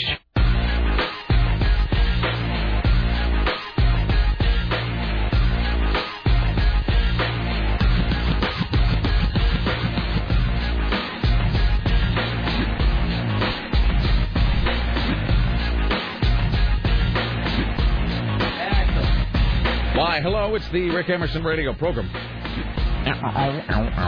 Uh, just a, uh few will welcome uh, Richie Bristol to the program. We'll do transvestite trivia. Uh, for tickets to see Richie Bristol's uh, drag show, Rochelle Crystal and the Lips Cabaret, which is happening uh, December 13th at North Bank. Uh, so we'll do that here to you. It's 503 733 2970. Don't call about that quite yet. Let's see. Uh, I'll just get some of these emails read. Rick. Uh, I was. I feel bad. I'm going to try to turn over a new leaf, but I'm not going to wait till the beginning of the year. I always feel bad. We get to the end of the show, and there's calls we haven't gotten to, and there's over like a hundred emails that I've. Do you do this as you're sort of, we're doing the show? Do you read some emails, and then some you read and you kind of just move on, but some you set aside because you're like, I should read this on the air, Yep.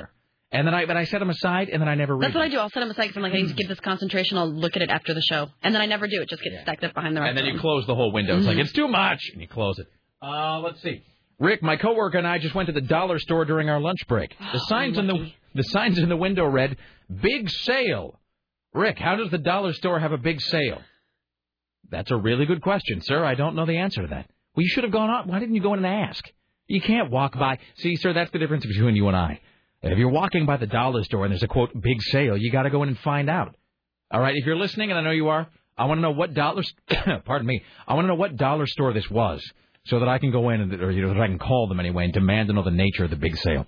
Speaking of uh, me coughing just now, I apologize to everyone. I meant to bring in the Roomba this weekend and have it do the uh, have it do the whole studio, and I didn't do. I failed to do that. Yeah, it's a little dusty in here. It is very dusty in here, and I meant to bring the Roomba in and let it have just the run of the place. But the thing, but here's the deal: is that I let it clean. Like all guys, I let the house just become an absolute pigsty while Lara was gone. And then what did I do? She came back Wednesday night at midnight, and so Wednesday at like 9 p.m. You know, I got to get my clean on. So I'm like going through the house cleaning everything. And the great thing about the Roomba is. And I can't speak. This is not a paid endorsement. I'm just saying I can't speak highly enough of the Roomba. It's wonderful. So do you ever lend out your Roomba? Like to who? I don't know, like maybe to your friend who can't figure out how to change her um, bag inside of her vacuum cleaner. Well, you know, if the Roomba fills up with dust, you'll have to clean that too. Oh, that's fine because that's easier to figure out than mine. I have like Yeah, this probably. old ghetto like vacuum cleaner. I can't get the thing off, and I know I've vacuumed up spiders in there too. So I don't know if there's like they- a spider kingdom growing in there for like like, the ah, month, spider like year. kingdom. That's the, see, I was going to say Spider Family, but Spider Kingdom is so much worse. No, because I vacuumed. What if like they got along? Because I know I've vacuumed up more than one spider, and then That was our time you were lying against the humans. Let us all breed. That bag could be full of baby spiders. Oh, you got to burn it. Kill it Oh, with fire. I know, and that's what I'm so afraid to because I really need to vacuum my floor because it's covered in like little dust balls. But Ugh. Okay, can I tell you a spider story now? no. All right, here's the thing about the spider story. So, Laura and I, I got all of these things I want to talk about. We need a longer show. Um, so we did our Christmas decorating on Saturday. Um, and I was going to do it while she was gone because I love me some Christmas decorating, but I wanted to wait. So she came, uh, she came back on Wednesday, uh, and then on Saturday, She was kind of, you know, she spent Thursday and Friday kind of just catching up, and she, she had this unfortunate incident. She, uh, it gives me another chance to say Lake Titicaca. She was um, on a boat on Lake Titicaca going from, because I think that lake is what separates Peru from Bolivia. So anyway, she's on this boat going across Lake Titicaca, and of course it's South America. I mean, it's like 100 degrees and sunny and whatever. And she was on the upper deck of the boat, sitting in a chair reading, and fell asleep. So she fell asleep in the South American sun for like three hours. Oh no. So she's all burnt and blistered and peeling, and I mean, she's uh, yeah, she's really hot. Uh, she, uh, I Did mean, she I- lose some weight, like with all that walking and not eating very oh, much? dude, I mean, yeah, walking through like, what's this bowl of slugs, Whitey? Eat up. Uh, she showed me some of the photos, and I think even, you know, even hearing her descriptions, I guess you're still thinking like, okay, well, it's not that primitive. I mean, there's a phone, right? But it turns out there's a phone like every 40 miles. There's like some weird thing that the government has put in, like like one phone that's like made out of coconuts, basically. Mhm. But I mean, you go through a whole huge. I mean, it's the it is the Amazon jungle. I guess I was still thinking like, I guess my American brain can't Like normal comprehend. American vacation. Yeah, I mean, I guess I was thinking like, well, it's sort of like going to, uh, you know, it's like going to Costa Rica, you know, where there's like, you know, it's kind of a jungle, but there's hotels like Hawaii. I guess I couldn't. I guess I didn't really appreciate the fact that like, no, like no, it's like jungle. It's like National Geographic jungle. And she me, she showed me, pardon me, all these photos, which is like, um, well, here's the uh, island made out of reeds that we stayed in for the night, and I mean, it literally is. It's like not even Gilligan's Island level. I mean, it's like, like huts made out of mud, no light, no wa- no running water, no electricity. You know, sleeping in a hut made out of mud, filled with torches and candles for light, eating like a bowl full of like, you know, like slugs and some fish that they just caught. Uh, and literally, Was she by herself or was she with a friend? with a friend, her friend Michelle, and literally like guys hunting things with spears and darts that they have made. Wait for it by sharpening pieces of wood with the teeth of piranha. So they'll catch piranhas and then pull out their teeth and use the teeth to sharpen sticks to catch like wild pigs in the jungle. It's like the weirdest thing, man. It's so weird. Anyway, so yeah, so there wasn't a lot to eat, and then she fell asleep in the sun. So she's all like cooked up and crispy. Uh, so that's bad. But um, so she spent Thursday and Friday catching up, and then we decorated on Christmas. And we found all of our decorations except for this one box that eludes that you're me. obsessing about has your Christmas mugs. Because it's got my Christmas mugs and it's got my Christmas wreath that goes on the front of the door. So I got no. Re- I have a wreath of sadness now that I'm that I'm wearing. I have I have no Christmas wreath and I have my Christmas mugs. Didn't you guys just redo your basement? Is it somewhere in there? Ah, I looked. I can't find it. I have no idea where it is. And the mugs are great. They have little festive snowmen on them. Um, so I can't find them. So at one point I say, maybe they were in the garage, honey. And she says, well, I don't think so, but maybe. And it's that thing of like, you know, it's always in the, the least likely place. So I get the garage door opener. I go out and I open the garage. And I walk in, and the first thing I notice is just that the garage is now filled with spider spider webs. it's just filled with cobwebs.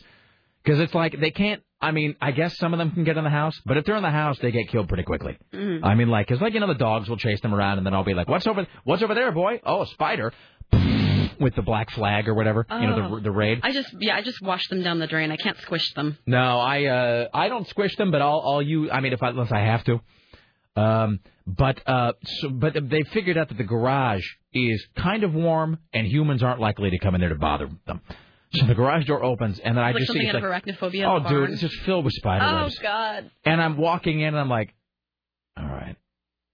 Um, and then I'm torn though between, and you know this, you have, uh, I would say, a low grade kind of OCD, where the is it more than low grade? Have we had this discussion on the air? My review. No, I didn't. Well, no, I didn't. No, we didn't have this. But no, it's okay. I just. But I mean, has somebody ever out. like told you like, hey, No, you have OCD? It had never occurred to me ever. Like I thought it was just normal that I have to like.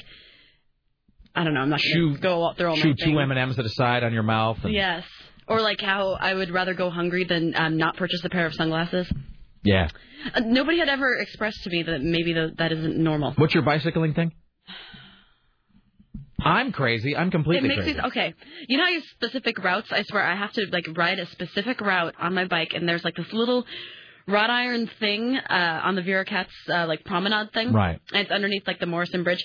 I have to ride my bike through that every time, and if I don't, even so much so that I had to get off my bicycle once and wait for someone to finish walking through it just so I could. Because you couldn't take an alternate Because route. I, 'cause I couldn't understand, no, because I don't even, I can't comprehend what would happen if I didn't right. go through it. Oh no, I I totally understand. Well, that's like um. Gosh, I sound bonkers. Let's remember what we were talking about so we can get back to it though. Because clearly the ADD book isn't helping me. All right. Okay. Now you've got to say something about you. so Xmas and that. spiders. Well, I was actually going to say, Sarah. So this pen in my hand. The remember when they stopped making my favorite pen? Mhm. That was all trauma. So I finally found this, the Pilot uh, Precise V5 RT. So I didn't really tell the story last week, but so I realized I have two of them. One goes with and stays in my day planner. Basically, one is for the show. One of these pens. I have one of these pens for the show, and the other for like non-show stuff. For like if I'm working in my office or at home, and it goes in my day planner Mhm. that pen that's in my day planner, that is for like upstairs office work only. I can't use it for the show. It's only for non-show work and for my day. And when I'm I done, feel like you might taint the pen with the show work. it yeah, goes into my planner and it stays there. And I have a separate pen that is only for the show. And when I'm done, it goes in my desk drawer upstairs and it stays there. And it's never used for anything but the show. But they're the same pen, but it's you know two you know the same kind of pen, but one for the show and one for everything else. So I realized last week I only had one. I'd used them all. I was down to one. And so I actually drove to four different office supply stores trying to find. And luckily Laura was gone, so I could waste the whole So evening you can on just be uh, crazy alone. totally, there was no one there to go. This is a waste of time. Use a different pen. Because I can't use a different pen, and, and you know why. I No, just can't. I know it's it's uh, you cannot think about it. Like, Right. There's no way I cannot not ride through that that thing. I just it's just not possible. It's like yeah, that's the thing. Is it's not an option. No, Using a different pen. not an option. That's it's not an option. It's not on the list of choices. That is grayed out on the choice menu. So I finally went there and I bought like a whole box, and I was so relieved. I was all relaxed. I was like, oh, now I can work. So um, you know, so that was my thing. You know, so Okay. that so there you go. So, but for the same reason, it's like I have to get these Christmas mugs. I Mhm. can't, even though they're not in the I garage. they've- you've been thinking about them this entire show, haven't you? Totally. I it bugs the hell out of me. So she's like, well, maybe they're in the garage, maybe not. You know, we could look. And she actually said, she goes, well, let's just look on, you know, tomorrow. And I'm like, we're going to look tonight. And so I get the garage door opener, and the door opens, and as you said, it's a kingdom of the spiders in there. And then I have these two warring things, like my low grade arachnophobia, and like my OCD of like, but the mugs are probably in there. Mhm. And so then, but and what did I? I ended up braving my way through the spider webs because like the mugs You're might like have been in Indiana there. Jones and Temple of Doom. Totally, exactly. That's exactly the totally the thing. Or you know, or like Sean Connery, like you know, the, the way it's rats or whatever, you Mhm. know, or the or in Raider, why did it have to be snakes? So I'm going into my garage, and I'm you know I'm like, okay, we're gonna get through this. The mugs might be in here. All right, Emerson, let's go. Yeah, and I go into the garage, and it's the light doesn't really work, so it's like I'm playing Doom. You know, the light's kind of flickery, and I got this flashlight that doesn't really illuminate. It really is like I'm playing Doom 3 because the flashlight doesn't really illuminate much. so I'm basically in this big black empty room filled with spiders with a flashlight. This was on Saturday night. Um, and at one point I think to myself, well, you know what? I'm just seeing spider webs. There probably aren't any actual spiders. It's probably too cold. The spiders have probably died or gone to the, gone to Miami by now. And so I'm like, well, look.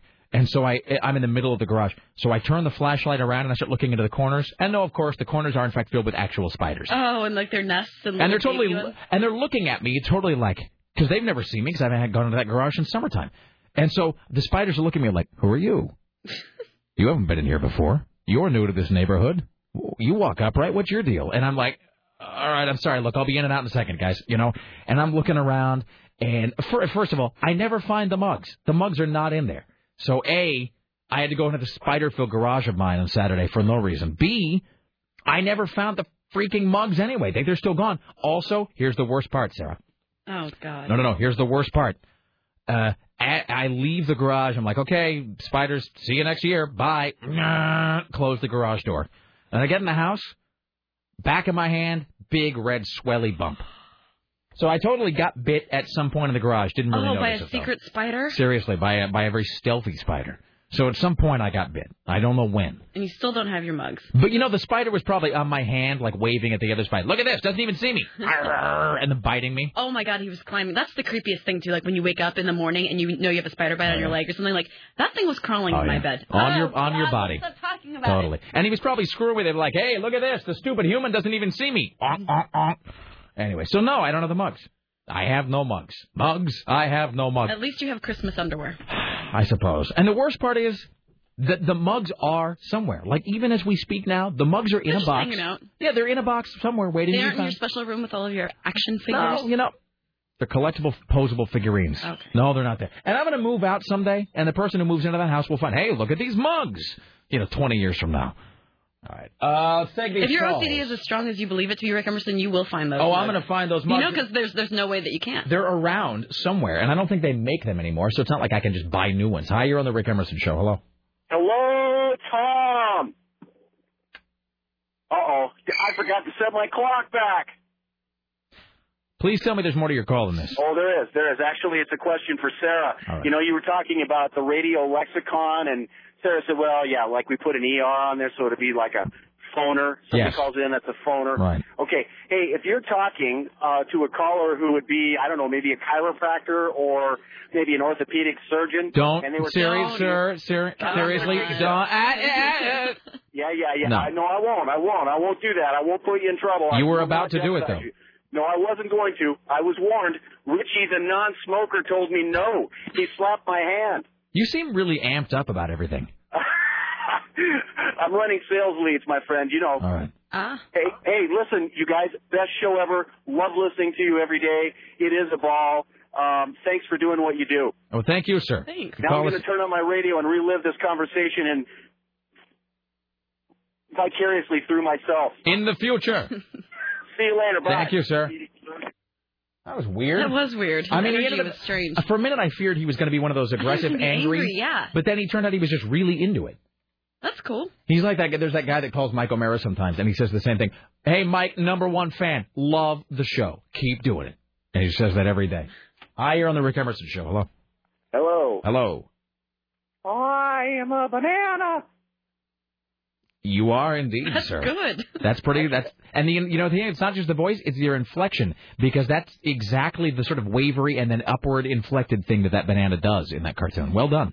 Well, I've I've seen them many times in Spike and Mike's Sick and Twisted Festival of Animation. It is still, I think, the hardest I have ever laughed uh, at any animated, uh, any anything animated, any cartoon ever. That movie, uh, rejected by uh, Don Hertzfeldt. Yes, Yes. Um, I actually lied. I'm not a banana. I'm a kumquat.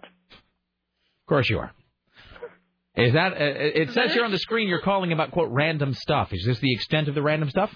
Pretty much. All right then. Thank you so much, sir. I appreciate that you call us anytime.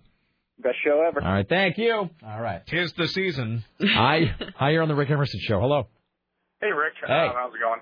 What do you Uh, got? So, so just as I'm now uh, getting over the Shield uh, finale, I happen to be flipping through the the channels, and of course, I see the scene with Ronnie getting arrested, and it just kind of rips my heart out all over again. Yeah. By the way, before we do anything, I should say here on the screen you're calling about Dexter. It's funny you say that because Sarah and I were talking about during the break that Sarah asked if I was watching Dexter, and I said that I am, but I'm several episodes back. So, so before you begin, before you start spoiling anything, I should tell you that I, I am, I just finished. um I know an episode like the next one is episode ten, and I'm actually just finished episode five, so I have a few to catch up on. Okay, well, I, I was going to ask if you guys have been watching because I wasn't sure, and I don't intend on spoiling anything except just to tell you that it, it all starts to go terribly, terribly, terribly wrong, and it just kind of reminded me of the Shield because it starts that that downward spiral of of uh, hideousness that Uh-huh. both uh, I detest and uh, love. Sarah, what is the I next episode the, I just called? watched the promo for the next episode, and that is. What is the next episode titled? Oh no, it wasn't titled anything. Like someone, someone posted the video, and they just wrote like S is about to S is going down. Yeah. So I'm. And I'm, I'm. watching it, and that is. Oh. I see. I might not even know what's I'm kind coming. of glad that. Ah. Yeah, I'm five episodes in. I just watched episode five last night, and actually Susan Reynolds uh, uh, works upstairs. A big, um, she's a big Dexter fan. She's like, "Are you watching Dexter?" And I said, "Well, kind of. You know, I got to catch up." And she actually, she she actually just abandoned proper grammar. She goes, "Must watch, must watch." So I am doing my best to catch up on it. Well, so much TV, so little time. Dude, an American This is is the story of my life. Uh, by the way, I will tell you this: my wife watched The Shield for the first three seasons, and it was just too much. It was too dark for her. She's like, "I'm getting off this train right now." So my wife quit watching The Shield, but she did. You know, there was this when she was out of the country for two weeks. You know, she came back and she's like, "So, what did I miss? You know, what's up with the world?" And I said, "Well, there was this Shield finale," and she wanted to know. You know, she's like, "What happened?" And I said, "Baby, it's just too much. I don't. There's too much to explain." And she goes, "Well, explain." So I spent about an hour, like giving her a previously in the Shield and giving her like the whole backstory, and then I and then I made her watch just the high points or low points of the finale. Um, Yeah, my wife was the same way. She after the Forest Whitaker season, she jumped off that train, but she kind of wanted to know the the end result, Yeah. and uh, it was yeah. So, So I- all right, man, we'll get back to the Dexter watching. Thank you, sir.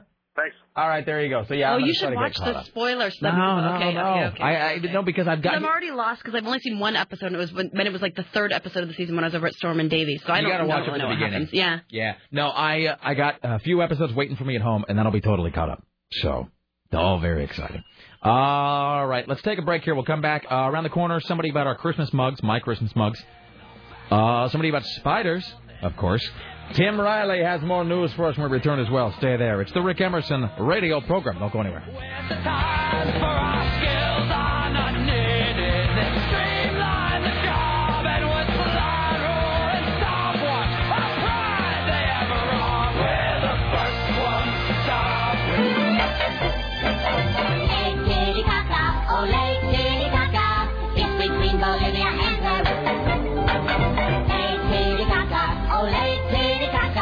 With water, tranquil and blue.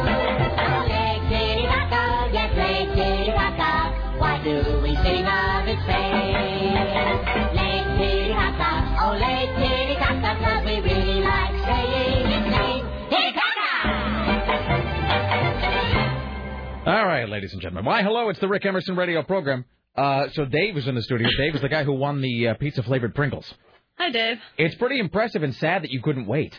That you're just like, I gotta get them right now. I was driving right by. How long ago did you win those? A couple hours. Wow. Okay. Uh, so uh, Dave uh, correctly identified the brand of tuna in uh, Mr. Mama's being a schooner tuna, and so he's won this. I swear to God, those are sealed. It's not like They he are. I licked them and then glued the package. I package. wasn't shut. sure if they were or not. So uh, we have uh, we have given you this, uh, thi- and let me tell you, here's the thing about Pringles. I love Pringles, I really do. They can be hit or miss though with the strange flavors because the um, uh, like those bacon flavored Pringles, they don't really taste like bacon. They're basically just barbecue potato chips. Uh, those pizza flavored Pringles, they really taste like pizza. They do because you had, had a couple back like things of them. I remember we went through one in a day. And they specifically, they taste like the pizza at Chuck E. Cheese. You know, I'm going to save this one though because I got all the signatures on it. Oh yeah, yeah, it's irreplaceable. It is. Hmm. Finance Maybe your I'll buy retirement with another that. one and try that. Yeah, you do that. All right, just encase it in lucite. Don't let anybody touch it. So, all right. Well, thank you for listening, a- sir. it's an unexpected pleasure in the day. Well, I didn't to congratulations, come my and get friend. to meet you all. All right. Well, you know, nice to meet you. those Pringles are our way of saying thank you for listening. Well, thank you for having a show like this. Thank you, my friend. There you go, Dave, ladies and gentlemen. All right, at the Ministry of Truth, it is Tim Riley. And now, now, from the Ministry of Truth, this is Tim Riley. We don't waste your time giving away cars and dream vacations on this. No, no, we don't. No, it's Pringles. It's you know, it's things people really want, Tim. Exactly. He was very hungry. We helped that. The jury in Boy George's false imprisonment trial has heard how the singer confessed during a police interview that he did handcuff that male model in his London home. He He's accused of chaining an escort to a hook in his bedroom wall. To a hook in his bedroom. If Like you have a happened before. if you have a hook in your bedroom wall, no good is going to come of that. Well, he explained to cops that he suspected this former escort had tampered with his laptop to obtain nude photos of himself from an earlier meeting between the two. So he got angry and decided to hang him by a hook. Yes, he beat him. Because We shouldn't so, be laughing he, at He was so smug and lying, saying it wasn't me. Yes, he struggled a bit, but he realized I wasn't messing around. This is Boy George admitting this. Yeah. I'm picturing him singing it all too. You know. He told the court. Uh, let's see. Oh, where's the best line of this here? Oh, the singer admits during the interview he didn't intend to do any more with him except for hanging him up from a hook and beating him because killing him wouldn't have done my career any good. Not like this, which is a one-way ticket to Fameville. Uh, Is there a uh, yes? I really want to hurt you. Oh, there God. probably is, but I don't have it. No, we're not going to traffic in that, I suppose. All right. I get this uh, scratchiness in my See, does it seem like that dust suddenly? I was fine until about ten minutes ago. Now you hear I've got that little bit of a. It's you know it's like a, but is it like a? It's like a dry. I always say it's almost like a popcorn seed is in the back of your, or like a popcorn husk is in the back of your. It's like a. It's like I was eating some Gardetto snack mix and just a tiny, tiny piece of a uh, pretzel is still in the back of my throat. That's what it's like. It's not like phlegm or whatever. It's just like a, like a dry sort of a thing. Mhm. All right. And see, I don't know if that can be fixed by the Roomba, unless it's dust. Might be I dust. Roomba down my throat. hmm Well, anyway, should I read this DB Cooper story or should I believe it? Oh well, let's read it because it, it was last. You know, the anniversary's last week, so it's going to be even more wa dated if we wait. So we might as well read it. It's crap, probably. The Arab desert of the Southwest seems like the last The place. Arab the desert? Arab desert. yes, the- the arid. I'm sorry. Okay. I suppose it could be an Arab desert if any Arabs live there. well, it seems like the last place that anyone would be searching for the most infamous criminal from the Northwest. But that's what Tom Kaye is doing in a matter of speaking in his lab just north of the Mexican border. One of the things that's my specialty is I look at the effects of long-term burial by things living in the ground like bacteria. He normally digs up dinosaur bones for Seattle's Burke Museum. He volunteered to examine some of the tattered loot from D.B. Cooper. For the first time, the bills are examined under a powerful electron microscope. As we zoom in, the first thing that's noticeable are the fibers from the bill. Tiny bits never seen before come to life. As you get closer, you see small particles. The pass well, we all know this is really gripping. It really is. There are particles in these bills. Uh, we have absolutely found things that shocked us when we first looked at those bills. It's my personal opinion that most of everything we've heard from eyewitnesses and the people involved is wrong.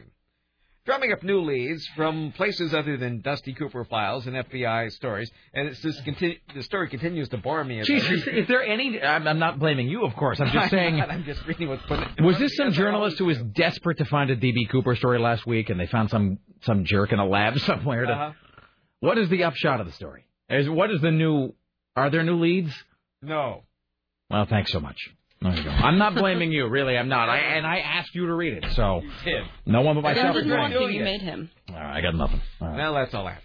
Oh, but so by the way, just the, the final final note though, and I don't know if I have time to talk about that. I, maybe I should wait till tomorrow to tell this part, the story. How interesting is it? I don't know. It's moderately interesting. Well, should we do that or should we do the tranny talk? Oh, we should do tran- tranny talk with with Ricky and Richie. Uh, we should do that because we have those tickets to give away, and we've got some calls here. All right, I'll save the other part of it. It's not that interesting, but it's moderately interesting. I'll, I'll save it for tomorrow. Uh, we'll do these calls first. Hi, you're on the Rick Emerson Show. Sarah, madam, as the case may be. Hello. It's a mad. Well, a miss. Hello. Madam. Hi. How are you? I'm good. yeah, you I'm don't want to call yourself a madam.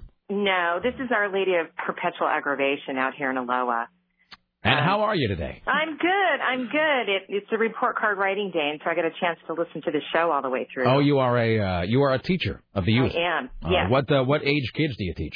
Uh, it's elementary school and it's second language learners. I'm the one who brought you St. Genesius. Oh, oh yeah. So this is Michelle, right? It is. Tell me, I yes. don't remember stuff. Uh, it brought me a Saint Genesius, like a like a thing and a card and a printout and whatever. Saint Genesius, who was the patron saint of uh, actors, lawyers, uh, actors, lawyers, comedians, and, Comics, yeah. and whores.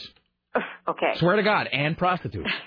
actors, lawyers, beggars, and whores. Well, you know, it's not much of a stretch because if you figure Mary Magdalene, you know, was the first one to see Jesus on Easter morning, That not his beloved mother. hey, anyway, that's a good point, actually. What is that about? well, we don't have enough time. I mean, that Jesus had, you know, he could have summoned anybody. He could have summoned his mom. That's right. But I know, instead, but it's some Mom, woman who no. may or may not have been a hooker. Okay. Well, okay. But I'm calling in that same vein. Okay, Saint Anthony, patron saint of lost items.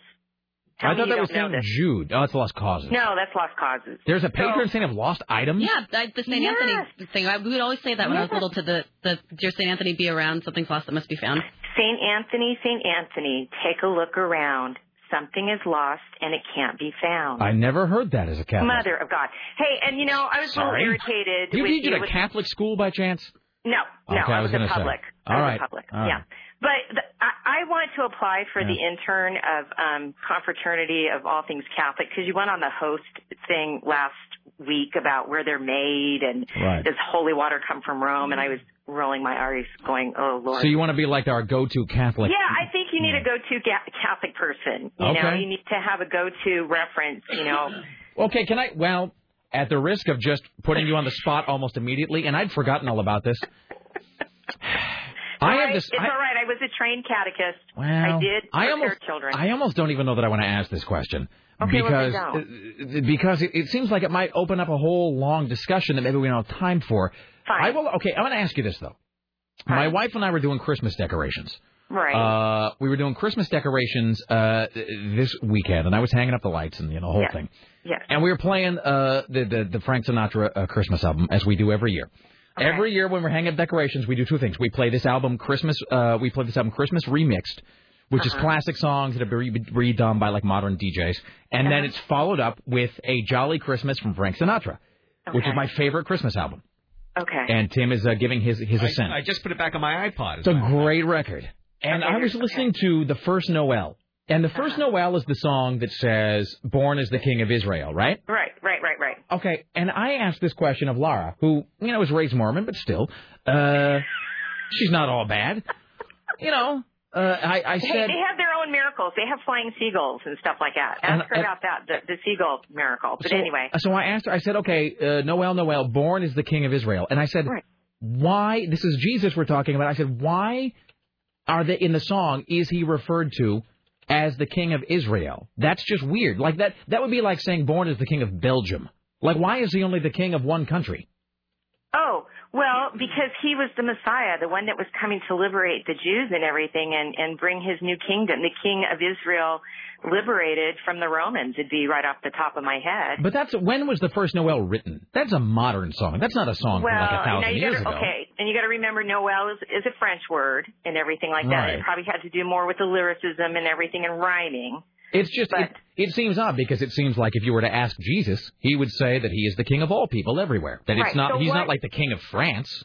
Okay, so what would rhyme with world? Born is the. Here's the thing. No, no, no. I tell you what would rhyme. Born is the king. Uh, it's even the same number of syllables. Born is the king of everything. Born is the king of everything. you Well, there wouldn't you look. You okay. wouldn't say born is the king of Canada because that's oddly specific, and yet king Right. of Israel. Canada wouldn't Well- have been around that. Okay. And It's just weird. Born is the king You're of right. everything. Yeah. You're right. Born is the king of. Uh, He's only the king of one country. Everywhere else, he's just sort of an no, no, honorary. it was you more know, like a region. It was more like a region, but we got to figure out when. born is the king of the. South. Regional Jesus? Seriously. Regional Jesus, because, and if you talk to Laura, okay, probably the United States, North America hadn't been saved yet. So. But I mean, you wouldn't. I mean, I'm don't kidding. you think I'm it's kidding. I hope you don't get a hundred calls about that. I'm just saying. Yeah, saying. it is odd. All right. Well, It there is you go. odd. All It right. is odd. All right, we gotta All right, run. We need time for tranny talk. All but right. anyway, okay, so St. Anthony, St. Anthony, take a look around. Something is lost and it can't be found. Go into the garage, suck it up, man up, and oh, by the way, I'll just leave you with this. Be happy that you're, you don't have a garage in Baghdad where they have sand spiders that follow you because they want to hang out in your shade and they're about as big as your hand. Uh, Sarah's mom. Hey, uh, we we uh, okay, Michelle. Thank you so much. We do have to run. Thank you for the Okay, call. bye, hon. All Bye. right, uh, real quickly, do you have that? Do you want to tell a story about your mom oh no, and the I spider? was, I was visiting my parents this weekend, and uh, my mom was like, "All right, yeah, go downstairs, hang out." She's like, "But whatever you do, don't use the downstairs bathroom." I'm like, "Why? What's going on?" 'Cause I thought maybe my dad was brewing beer or something. Right. And she's like, "I've just given it to the spider." I'm like, "What are you talking about?" And I guess there's this giant spider that lives in the bathroom sink, and she said she can't see the whole thing, but she can just see a few of its legs sticking out of the drain and Oh. wiggling, Oh. and they're huge. And so she's like, "Screw that! I'm never going in that bathroom again." So she hasn't been in the bathroom. in, given like, it to the spider. She gave the bathroom to the spider. Have you So it's just sitting in there, half in the drain, with its Oh. like sticking its legs out, touching the porcelain. Have you seen that photo? It's like from Phoenix. It's from Phoenix where it's like a wall clock, you know, like a big round wall clock, and like there are spider legs, just the spider legs because it's back there for the warmth, and you just see the spider legs sticking out. But it's like one like sticking out at like the three, and the other one at like the seven. No. it's like imp- I have to find that right now. seriously. Sp- Google like spider wall clock. Oh. I'm itchy. All right, let's. uh Who wants tranny talk? Oh boy. Tim, are you leaving or are you staying? Going to prepare more news? All right, ladies and gentlemen, Tim Riley, greatest newsman in the history of the world, back at four, five, six, and seven. Top of the hour, all the way through Lycus. Me, too. All right. So did you see the, the picture? Yeah. Think on that tonight while you're trying to sleep. oh, I wish I could unsee that. Yeah, but you can't. Oh, it's closed. No. Hello, Richie. Hello. All right, so we have tickets to give away for your uh, tranny talk. Yeah. Or, I'm sorry for your for your performance. All right, so here's what we're gonna do. Uh, we'll take caller five right now uh, to play uh, the, the, the transvestite trivia with Richie Bristol. 503-733-2970. 503-733-2970. 503 733-2970. And I'll just do this live on the air. We'll take caller five. While we're waiting for that to go out over the air, Richie, because of the delay, uh, describe for people what this event is and where they can get tickets. Uh, it's uh, presented by Taboo Video, which you can get your tickets at all three locations, MLK 82nd and Vancouver. It's Rochelle Crystal and the Lips Cabaret at North Bank, December 13th at 8 p.m. Tickets, uh, again, at Taboo Video, benefiting Martha's Pantry and the Metropolitan Community Church. All right, so there you go. So we'll take caller number five at 503 uh, 733 Two nine seventy. Sir, do you want to break and then do the actual Yes. question on the other side? Yes, let's get caller five. All right, so we'll take caller five here. On the other side, we'll uh, we'll do the call and we'll uh, we'll attempt to give away a pair of these tickets to uh, Rochelle Crystal and the Lips, uh, the show on the 13th. Stay there. Back after this. It's the Rick Emerson Radio program.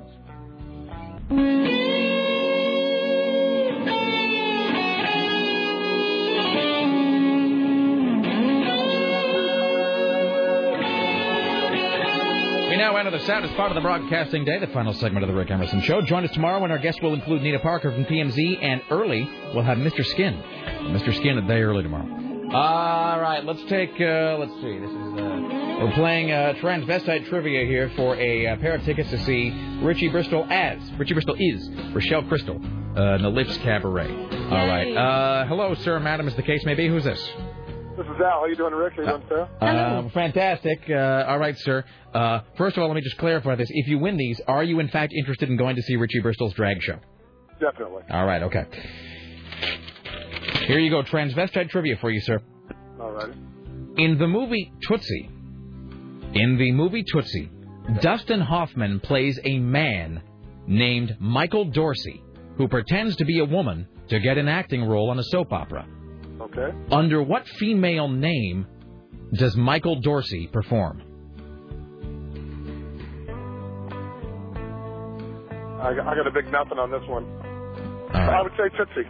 Uh, it's a fair guess. That's what I said. Fair guess, but incorrect. All right. Thank you for the attempt, sir. Sorry. All right. We'll do uh, one more here. Hi, you're on the Rick Emerson Show. How are you today?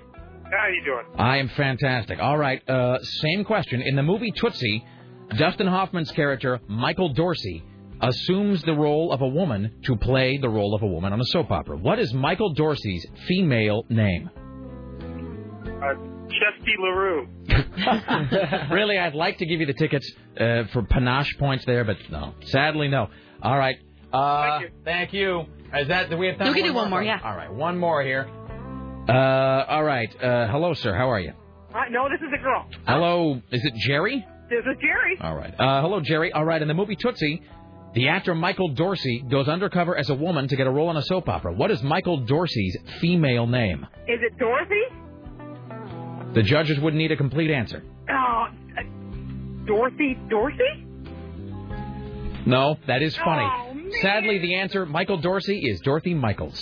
Oh. All right. But you got the first one. You got, but you know, Can I get for- one ticket? Sadly, no. No, but you do have our respect, sort of. Try again. Oh, All right. Thank you.